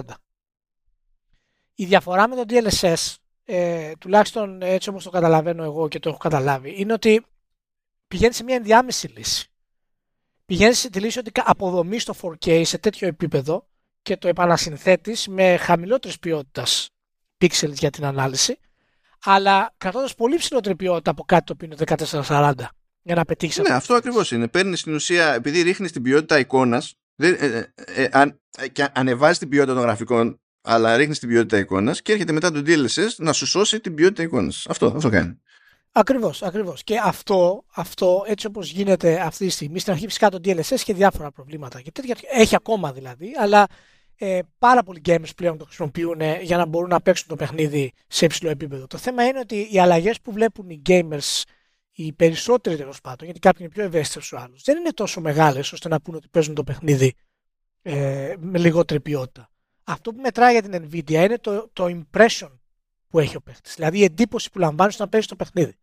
Και γιατί αναφέρει, και φυσικά όποιος δεν το αναφέρει αυτό είναι χαζομάρα, αναφέρει ότι εάν εάν ένα παιχνίδι του χρησιμοποιήσεις το DLSS, παραδείγματος χάρη, με maximum frames και το βάλεις δίπλα με, μια, ε, με ένα 4K native και maximum settings για maximum frames, το 4K native φυσικά θα έχει καλύτερο fidelity από το DLSS.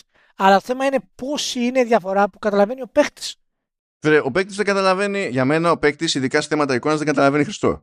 Και ειδικά στη, και ειδικά στην περίπτωση του λεγόμενου PC Master Race, έτσι, δεν είναι τυχαίο ότι τα δημοφιλή gaming monitors έχουν τα χαρακτηριστικά που έχουν ε, και αυτά ως monitor, αν το ζήτημα είναι η εικόνα, ε, για ανθρώπους που ασχολούνται ή ενδιαφέρονται για την εικόνα, θεωρούνται απαράδεκτο.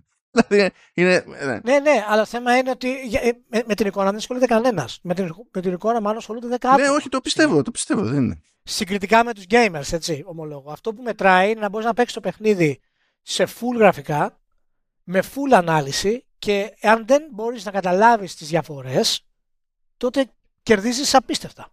Και αυτό είναι που θέτει η Nvidia. Αλλά η Nvidia, καλά, ίσως το Eurogame το κάνει περισσότερο, αλλά ε, δεν μπορούν να θέσουν επακριβώς το τι ακριβώς θέλουν να πούνε, γιατί πρέπει να το περάσουν και ως, και ως marketing, ότι είναι και τεχνολογικά αυτό, τρομερό. Ε, αυτό είναι, είναι, τεχνολογικά, είναι τεχνολογικά τρομερό, αλλά δεν, δεν χρειάζεται να μπαίνουν σε, σε επίπεδα τα οποία δεν χρησιμεύουν στην ουσία για τους gamers.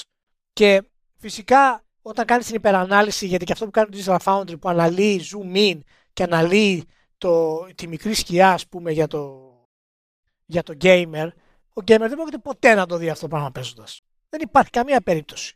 Η συνολική εικόνα που μετράει είναι το θέμα. Δηλαδή αυτό που λαμβάνεις και γι' αυτό το DLSS με αυτόν τον τρόπο ανεβάζει τα, τα frames. Γιατί μπορείς να παίξεις με το, 3, με, με το 3,5, μπορείς να παίξεις με overdrive settings, λέω παραδείγματος χάρη για το Cyberpunk και path tracing, με DLSS 3,5 και frame generation, το οποίο έρχεται από πάνω να δημιουργήσει, ε, να, να βοηθήσει ακόμα περισσότερο τα frames, άρα το DLSS να έχει καλύτερο αποτέλεσμα σε, σε, σε frames τα οποία είναι αδιανόητα. Και το θέμα ποιο είναι, ότι ισχύει αυτό που, που δυστυχώς γίνεται όταν οι τεχνολογίες δεν είναι αρκετές. Δηλαδή, δημιουργείς το DLSS για να σε βοηθήσει και μετά δημιουργείς το Frame Generator για να βοηθήσει το DLSS να δείχνει καλύτερα. Οπότε συνδυάζεις τις δύο τεχνολογίες για να μπορείς να έχεις το αποτέλεσμα. Φυσικά αν είχαμε όλοι 60-90 κάρτες. Ε, ναι, μα γι' αυτό το κάνεις. Έτσι, δηλαδή σε, σε 7-8 χρόνια μπροστά θα μπορούσαμε να το τρέξουμε αυτό το πράγμα. Αυτό δεν πρόκειται να γίνει ποτέ. Το DLSS σου δίνει το περιθώριο να τρέξεις πράγματα σε ποιότητα γραφικών τέτοια που ε, native δεν θα μπορούσες να φτιάξεις σύστημα να, ε, να, παίξει, να, να παίξεις. Έτσι. Ναι, δεν υπάρχει. Δεν παίζει. Δηλαδή, αν πεις ότι βάζω το Cyberpunk με αυτά τα settings σε, σε 4K να παίξει κανονικά, θα πεθάνουν όλα. Δεν τρέξεις τίποτα, ξέρω. Όχι, όχι. Δεν υπάρχει ακόμα και στο link που έστειλες που μιλάει και Nvidia για αυτό το πράγμα. Δεν υπάρχει ε, hardware ναι. να το κάνει. Αυτό, αυτό είναι το κέρδος. Δηλαδή, αυτό και... είναι το κέρδος μέσα σε όλα ναι, γιατί ναι. Ε, έχει πέσει και ο, ο ρυθμός ε, των αλμάτων που γίνονται στο, στο hardware για τεχνικούς και φυσικούς λόγους κτλ.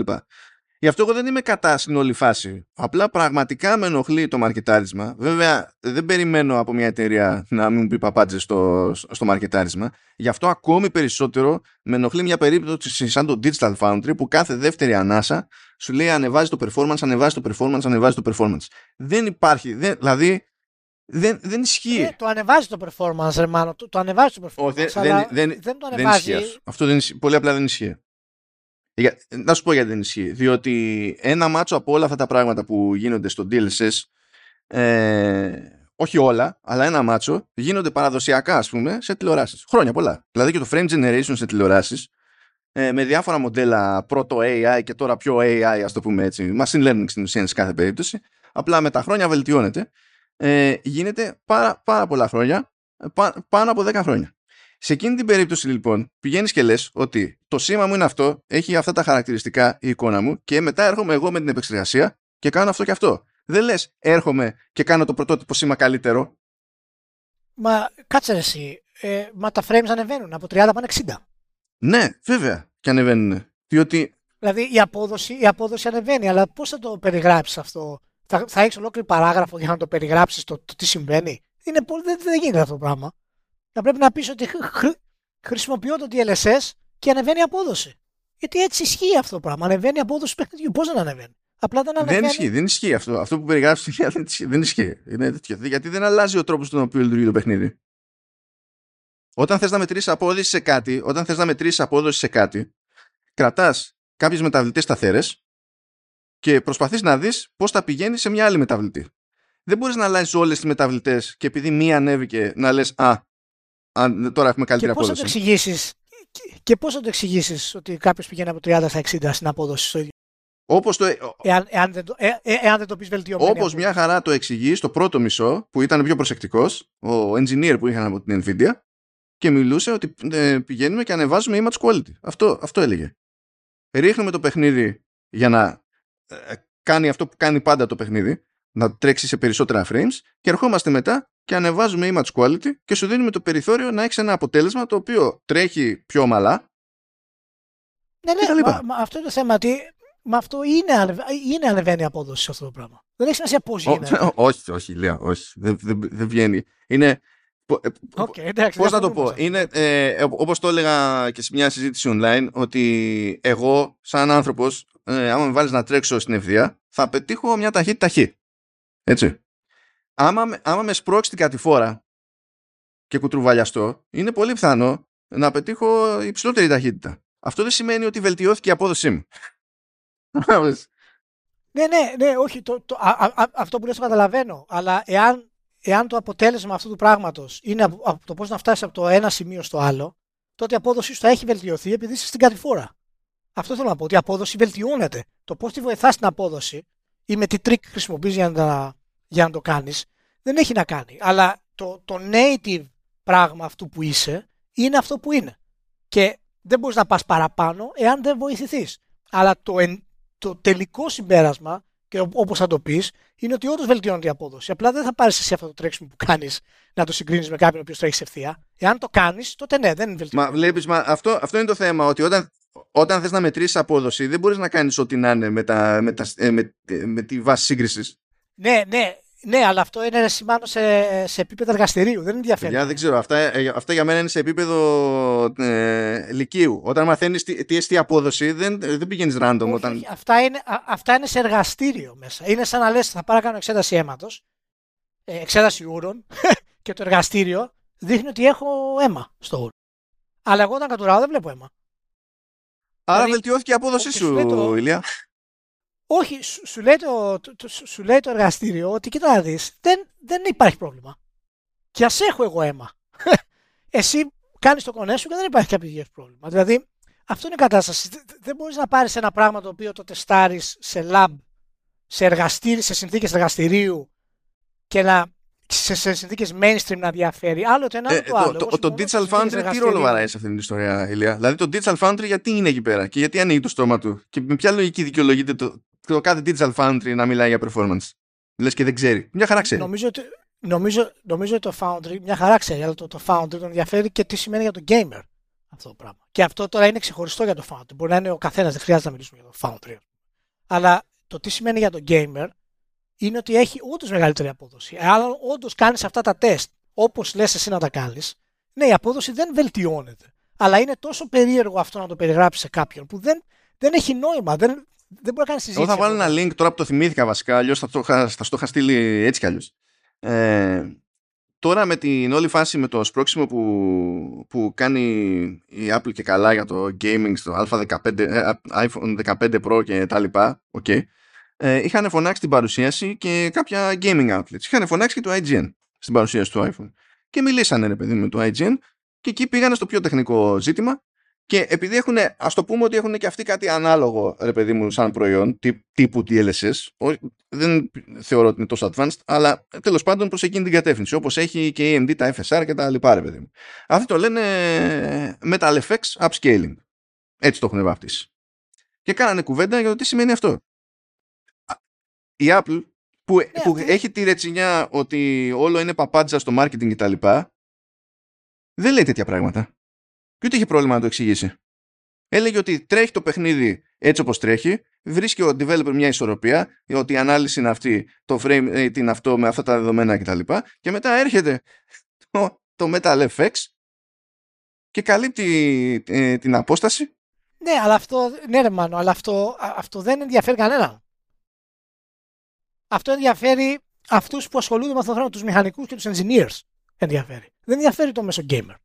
Δεν είναι κάτι το οποίο μπορείς να, να έχεις σε καθημερινή κουβέντα. Θα σου το πω αλλιώς. Γιατί ε, συμφωνούμε στη βάση του θέματος. Απλά ε, εσύ προσπαθείς να βάλεις, κατά τη γνώμη μου, συνθήκες εργαστηρίου σε καθημερινή κουβέντα, το οποίο δεν ενδιαφέρει κανέναν αυτό. Όταν έχεις ένα δίκτυο, παραδείγματος χάρη. Έτσι. Και επειδή διαβάζω για δίκτυα τώρα. Όταν έχεις ένα δίκτυο και το δίκτυο τρέχει, παραδείγματος χάρη, 50 Mbps. Έτσι. Και ξαφνικά βλέπεις το δίκτυό σου τρέχει 100 Mbps. Mm. Οχ, λες, εγώ δεν άλλαξα τίποτα. Γιατί τρέχει 100 Mbps ξαφνικά; Τι έχει γίνει; Και παίρνεις τηλέφωνο του support και τους γεια σας. Ε, έχω ένα πρόβλημα και θέλω να μου πείτε γιατί το δίκτυό μου τρέχει διπλάσια καλύτερα. Η απάντηση που θα πάρεις δεν μπορεί να την καταλάβεις. Ενώ έχεις το ίδιο hardware και ενώ δεν υπάρχει τρόπος να συνειδητοποιήσεις γιατί. Εσένα αυτό που σε ενδιαφέρει είναι να πεις ότι εμένα τρέχει καλύτερα και δεν βλέπω καμία. Ναι, αλλά ε, δεν είναι, δεν είναι βολικό αυτό το, το παράδειγμα, γιατί περιγράφεις μια κατάσταση στην οποία η γραμμή σου όντως ένταξε καλύτερα. Δεν υπάρχει debate προς αυτό, έτρεξε καλύτερα η γραμμή. Ναι, ναι, ναι, ναι. Μα αυτό, αυτό είναι το θέμα. Ότι εσύ το αναφέρεις σε θέμα εργαστηρίου ότι το PC μου δεν τρέχει καλύτερα. Το οποίο ισχύει, το PC σου τρέχει δεδομένα. Αλλά δεν σκέφτεσαι ότι οι μηχανισμοί που βοηθούν ένα παιχνίδι να τρέχει πάνω στο PC σου αλλάζουν. Άρα το PC σου έχει καλύτερη απόδοση. Δεν πάει να πει ότι το PC σου natively ξαφνικά αντικαταστήσαμε την κάρτα του σε hardware. Ε, Προφανώς. Προφανώς. Και, και, αυτό, και αυτό είναι το θέμα του, του marketing, γιατί αυτό, αυτό είναι που μετράει. Είναι ότι μπορώ να έχω ένα game σε απόλυτα γραφικά και σε απόλυτα frames χωρίς να είναι αισθητή η, η ποιότητα της εικόνας για το μέσο χρήστη ή για τους gamers γενικότερα. Εάν το καταφέρεις αυτό το πράγμα, τότε πραγματικά θα αλλάξει τη βιομηχανία σε όλα τα επίπεδα. Και αυτό θα, για μένα είναι και ένα από τα πράγματα που θα πρέπει να έχουν και επόμενες κονσόλες σε συνδυασμό με νέες τηλεοράσεις.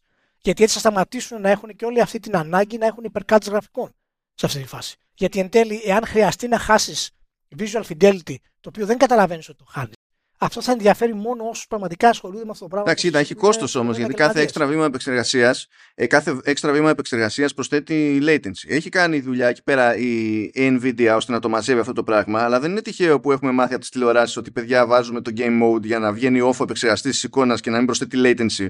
Δεν γίνονται μαγικά αυτά. Ισχύει δηλαδή... και το frame. Όχι, όχι. Ισχύει και το, και το frame generation, ας πούμε, έχει, έχει αρκετά ανεβασμένο latency, το οποίο είναι φυσικά πολύ εμφανές σε παιχνίδια που είναι πιο twitchy γενικά.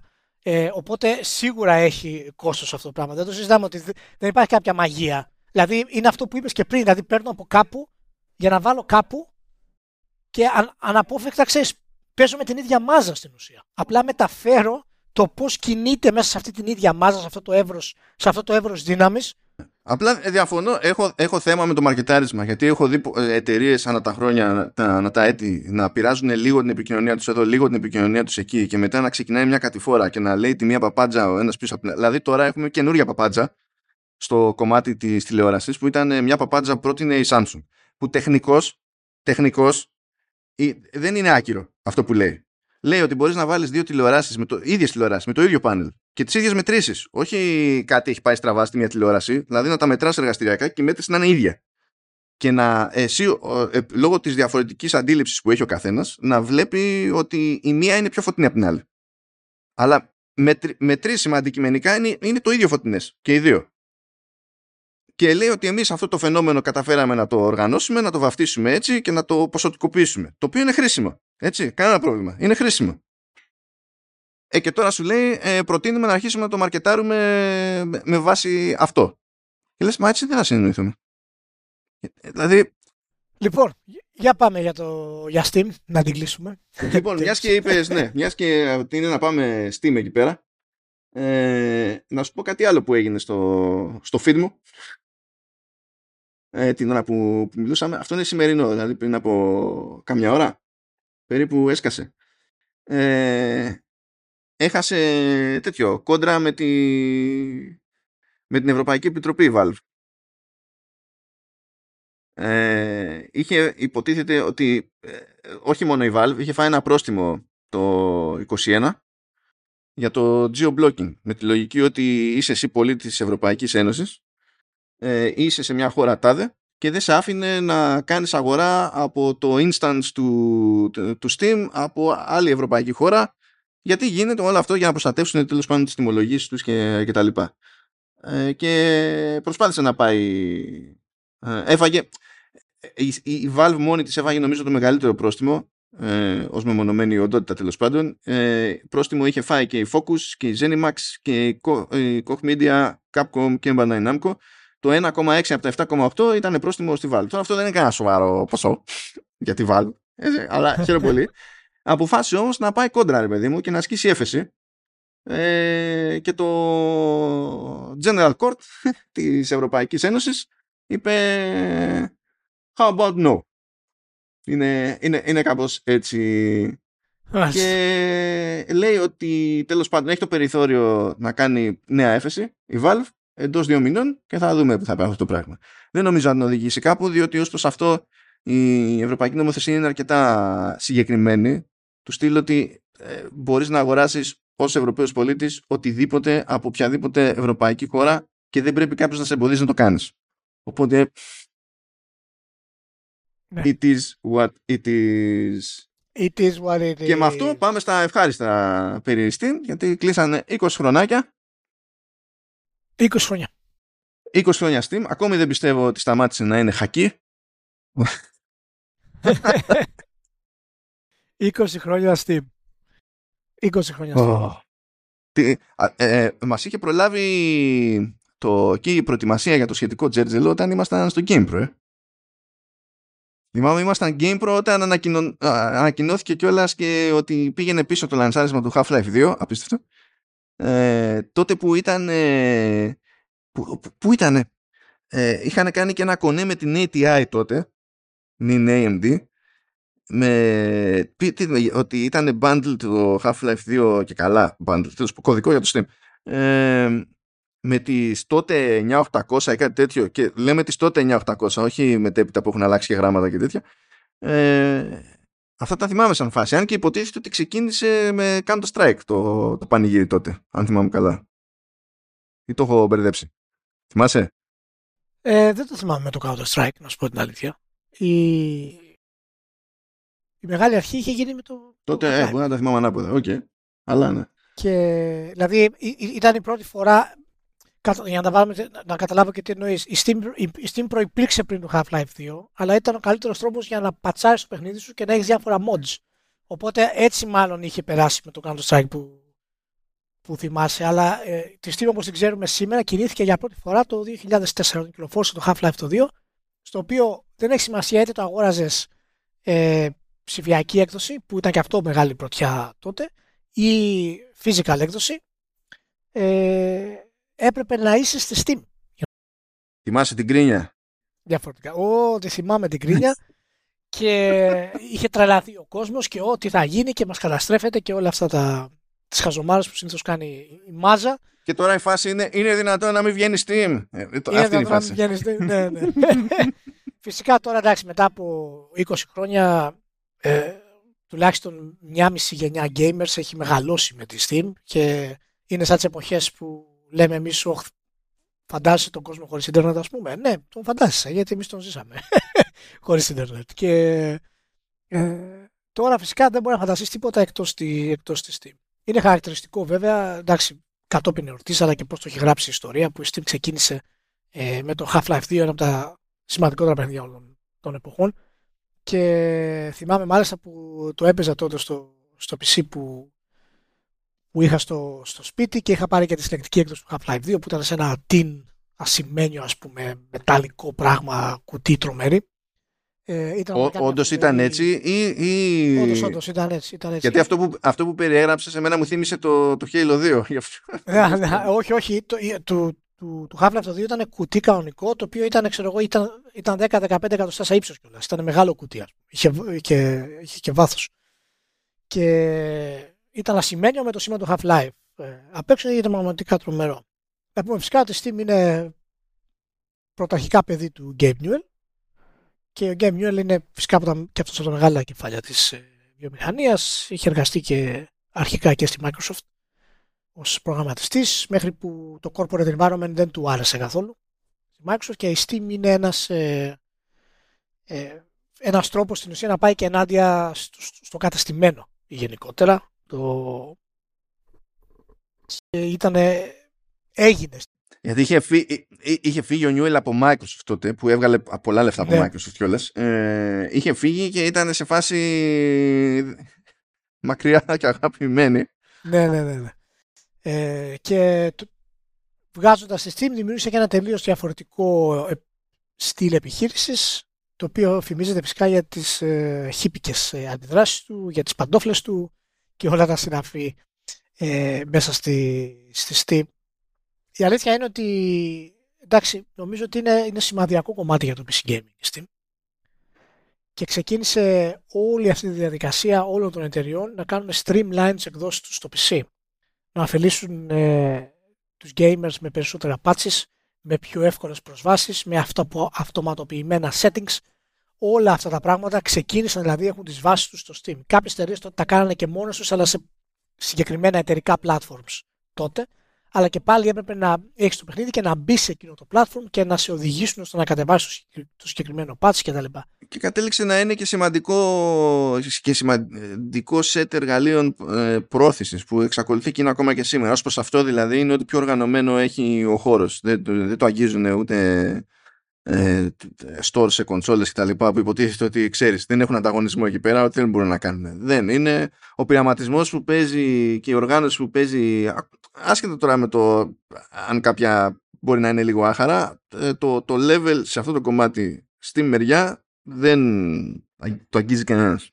Ναι ε, και γενικότερα η Steam δοκίασε διάφορες τακτικές προσέγγισης για το πόσο θα χρεώσει κάθε παιχνίδι, ε, για το πώς θα υποστηρίξει στην ουσία ε, παιχνίδια τα οποία προέρχονται από, από τον κόσμο. Θυμόμαστε όλοι το Steam Greenlight ας πούμε, για να βοηθήσουν στην ουσία την κυκλοφορία νέων παιχνιδιών ε, να γίνει πιο, πιο γρήγορη. Αυτό δεν τους βγήκε όπως θα ήθελε. Ε, μετά αυτό άλλαξε με το Steam Direct. Οπότε έχει περάσει από διάφορες μορφές μέχρι που φτάσαμε στην ουσία μία, μία από τις πιο υγιείς μπορώ να πω συνεργασίες μεταξύ του community και των, ε, και των εταιριών στα games με την εισαγωγή του workshop. Τα οποία τα, τα mods που μπορείς να πας εκεί δεν χρειάζεται καν να ασχοληθείς πλέον με να τα κάνεις install στο συγκεκριμένο folder του παιχνιδιού και να δεις αν λειτουργεί και όλα αυτά τα οποία έχουν τα, τα mods, κάνεις subscribe στα mods και αυτά ανανεώνονται αυτόματα και απλά κάνεις launch το, το παιχνίδι.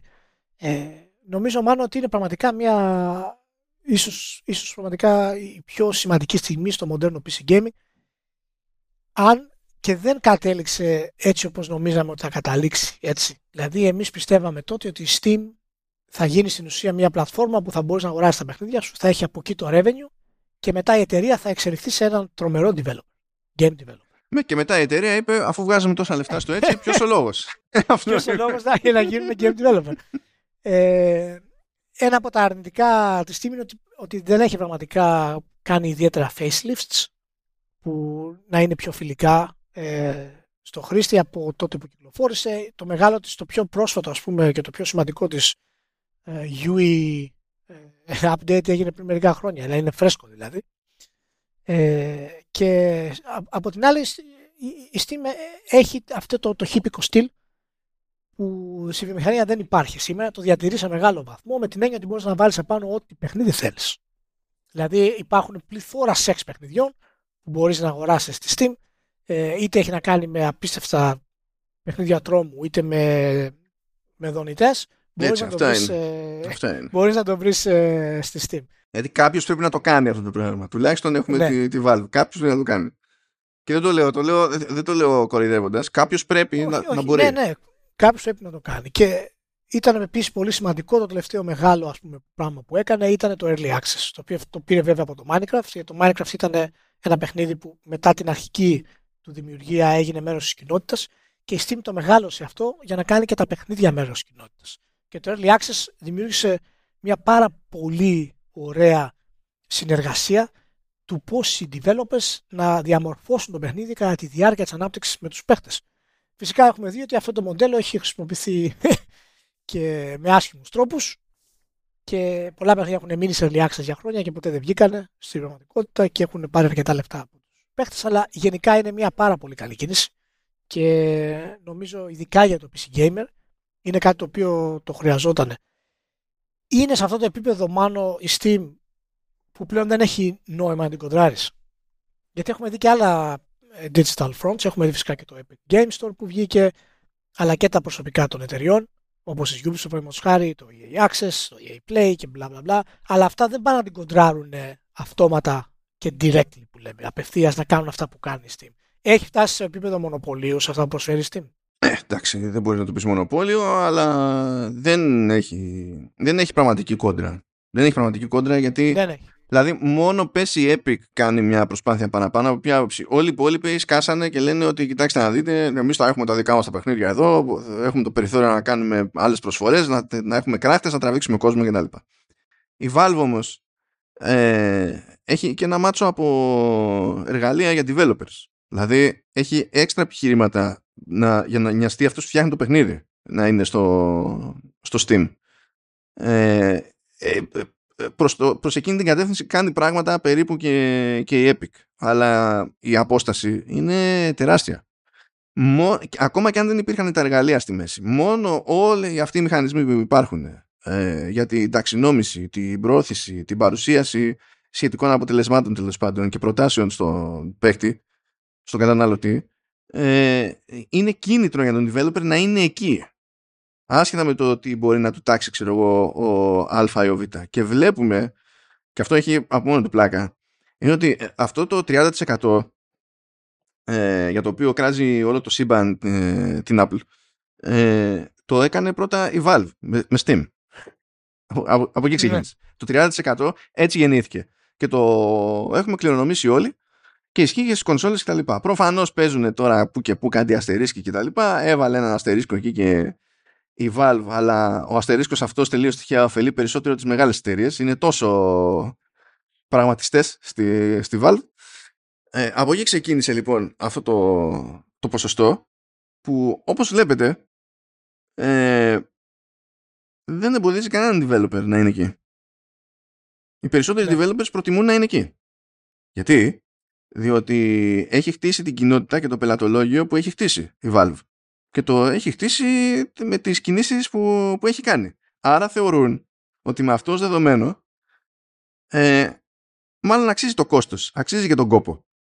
Γιατί ε, δεν έχει χτίσει αυτή την κοινότητα ο developer μόνος του, το οποίο είναι ένα επιχείρημα που προφανώς λειτουργεί στην περίπτωση της Valve, αλλά δεν λειτουργεί στην περίπτωση της Apple. Είναι αυτά τα, αυτά τα μαγικά. Ε, που η Valve αν τα βάλουμε σε αν πούμε ότι η αγορά που εξετάζουμε είναι το, το PC gaming προφανώς όχι έχει δεσπόζουσα θέση η Valve έχει, δηλαδή δεν πας πουθενά χωρίς, χωρίς Steam δεν πας καθόλου. Και αυτό φυσικά έχει και τα θετικά του έχει και τα, και τα αρνητικά του αλλά είναι πολύ περισσότερο δηλαδή ε, ε, είναι πολύ περισσότερο πλατφόρμα παρά store. Και αυτό παίζει ρόλο και δεν έχω πρόβλημα με, με αυτό. Δηλαδή, ακόμα και άμα διαφωνώ σε πράγματα με τη Valve, ε, πιο πολύ με ξεβολεύει το να υπάρχουν ε, ένα μάτσο εναλλακτικά stores που σημαίνει ότι τη μία πρέπει να πάρω κάτι από εκεί, την άλλη πρέπει να πάρω κάτι από αλλού. Μετά πρέπει να θυμάμαι ότι πρέπει να ξεκινήσω αυτό τον launcher για να τρέξω το παιχνίδι. Μετά πρέπει, πρέπει να ξεκινήσω το άλλο launcher. Αυτό είναι, είναι τριβή για τον καταναλωτή. Δεν είναι καλό user experience το να γίνεται ένα τέτοιο house. Και γι' αυτό δεν είμαι και φαν γενικά της, αυτής της καραμέλας με την οποία δεν διαφωνώ ε, επί της αρχής αλλά διαφωνώ με το πόσο συχνά πετάγεται και έξω σαν να είναι αυτονόητο και ότι ταιριάζει παντού. Ε, more choice ε, είναι για, για καλό. Δεν υπάρχει στο έτσι. Δηλαδή προτιμώ να ε, έχουμε εκεί πέρα τη Valve με Steam και να είναι ένας δερβέναγας πάνω όποτε κάνει βλακία η Valve να της δείχνει πρόστιμο ή να της αλλάζει τα φώτα και να πει όχι έτσι και ε, παρά να είμαστε όπως να είναι να πούμε ότι είναι και χαρακτηριστικό παράδειγμα του, του καπιταλισμού, του πώς λειτουργεί ο καπιταλισμός. Γιατί οι εταιρείες οι οποίες ξεκίνησαν να φέρουν την επανάσταση και κινήθηκαν έξω από τα δεδομένα της εποχής, και αυτό ισχύει και για τη Microsoft τότε, αλλά και για την Apple. Και φυσικά έχει σχέση και για εταιρείες όπως Electronic Arts, που ξεκίνησε για να βοηθήσει τους developers να εκφράσουν τις καλλιτεχνικές τους ιδέες. Και η Activision, of all things. Και ακριβώς. Και η Activision επίσης που έβαζε, ήταν η πρώτη που έβαλε τα ονόματα των developers και των designers στα κουτιά. Και ο καπιταλισμός έχει φτάσει σε τέτοιο σημείο πλέον που ξεκίνησαν από πολύ χύπικες ας πούμε ε, καταστάσεις αλλά πλέον είναι το κατεστημένο.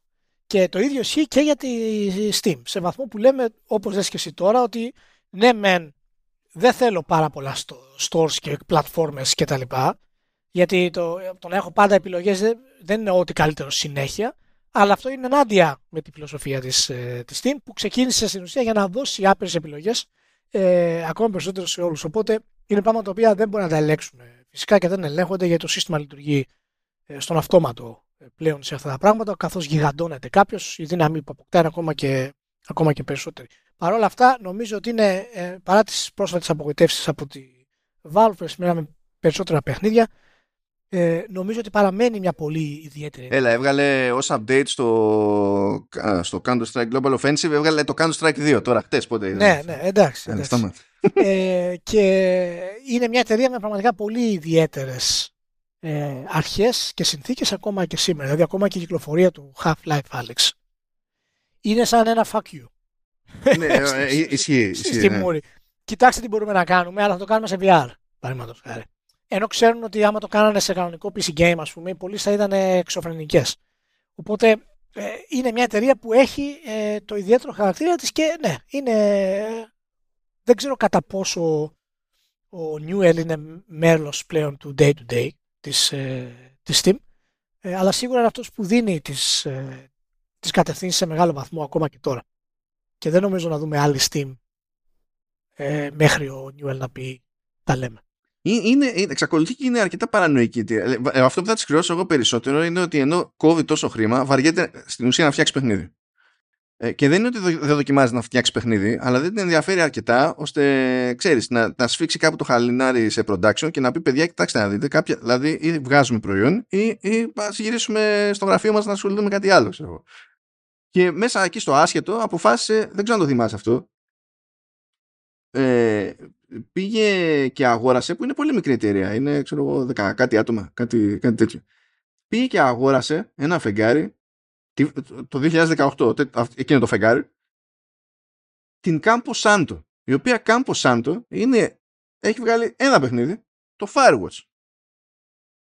Πες μου εσύ αν έχεις καταλάβει τι είναι όλο βάραγε αυτή η αγορά, τι κάνει Campo Santo ως μέρος της Valve, που εντάσσεται σε μια θεωρητική ευρύτερη στρατηγική αυτό είναι λες και ε, έκανε κάποιος ε, χάρη σε κάποιον άλλον ή κάποιος έχασε στοίχημα, ξέρω εγώ, ή κάποιος, δηλαδή παίξανε truth or dare. Και είπε, θα, θα αγοράσουμε κι εμείς κάτι. Του τους κοιτάς και δεν βγαίνει νόημα. Βέβαια θα πείτε, τι, είναι δυνατόν να έχεις τέτοιες απαιτήσεις από τη Valve; Εδώ κάποτε είχε ως ε, chief economist, δεν θυμάμαι τώρα πώς ήταν ακριβώς τεχνικός όρο εκεί πέρα, το, το βαρουφάκι, η Valve. True story. Δεν ξέρω. Μπορεί να το έχετε διαγράψει από τη μνήμη σας, αλλά συνέβη αυτό. Just saying. Κάποτε ο Βαρουφάκης έβγαινε και έλεγε για το monetization με τα cosmetics στο. τέτοιο, στο. Ω, θυμάμαι τα αρχικά. TF2, έλα. Team, ε, έλα, Team Fortress είναι. Team Fortress ναι, είναι. Ναι. ναι. Ε, και μιλούσε για, τα, για το monetization με τα cosmetics στο Team Fortress 2, στα σοβαρά. Συνέ, τη, τη, τη, ζήσαμε αυτή την εποχή υπήρξε. Πριν σκάσει και το γυρίσει η ΣΥΡΙΖΑ και... και μετά το γυρίσει τελείως αλλού. Ναι, ξέρω, ναι. να είναι. Απλά είναι, α, α, η βα- ε, αυτό είναι όλο στο, στην παράνοια της Valve λειτουργεί. Αυτό θέλω να πω τέλος πάντων. Μάλιστα. Ωραία. Φτάσαμε και στο τέλος. Γεμάτο podcast και αυτή τη φορά από Ελλάδα. Ε, και καλά θα τα πούμε και συντόμως. Έχουμε και μία συνάντηση με όλους τους ε, δημοσιογράφους και τους παλιούς της παλιάς φρουράς ε, το οποίο θα έχουμε αρκετά να σας πούμε για το επόμενο, στο επόμενο podcast σίγουρα. Ε, Ηλία, να σου πω, εκεί που είναι να πάμε, ε, μην παραγγείλεις σηκώτη. Είναι μια χαρά το σηκώτη. Απλά, δηλαδή, σηκώτη θα ζητήσεις, σηκώτη θα σου φέρουν. Απλά θα το δεις και θα πεις ότι έχουμε κάποια διαφωνία ως προς το ζώο προέλευσης. Ναι, ναι, εντάξει. Ε, Αυτό. ε, ναι. Λοιπόν, εντάξει, φιλιά πολλά σε όλους, να έχετε ένα super σουκού και θα τα πούμε την άλλη εβδομάδα. Γεια και χαρά.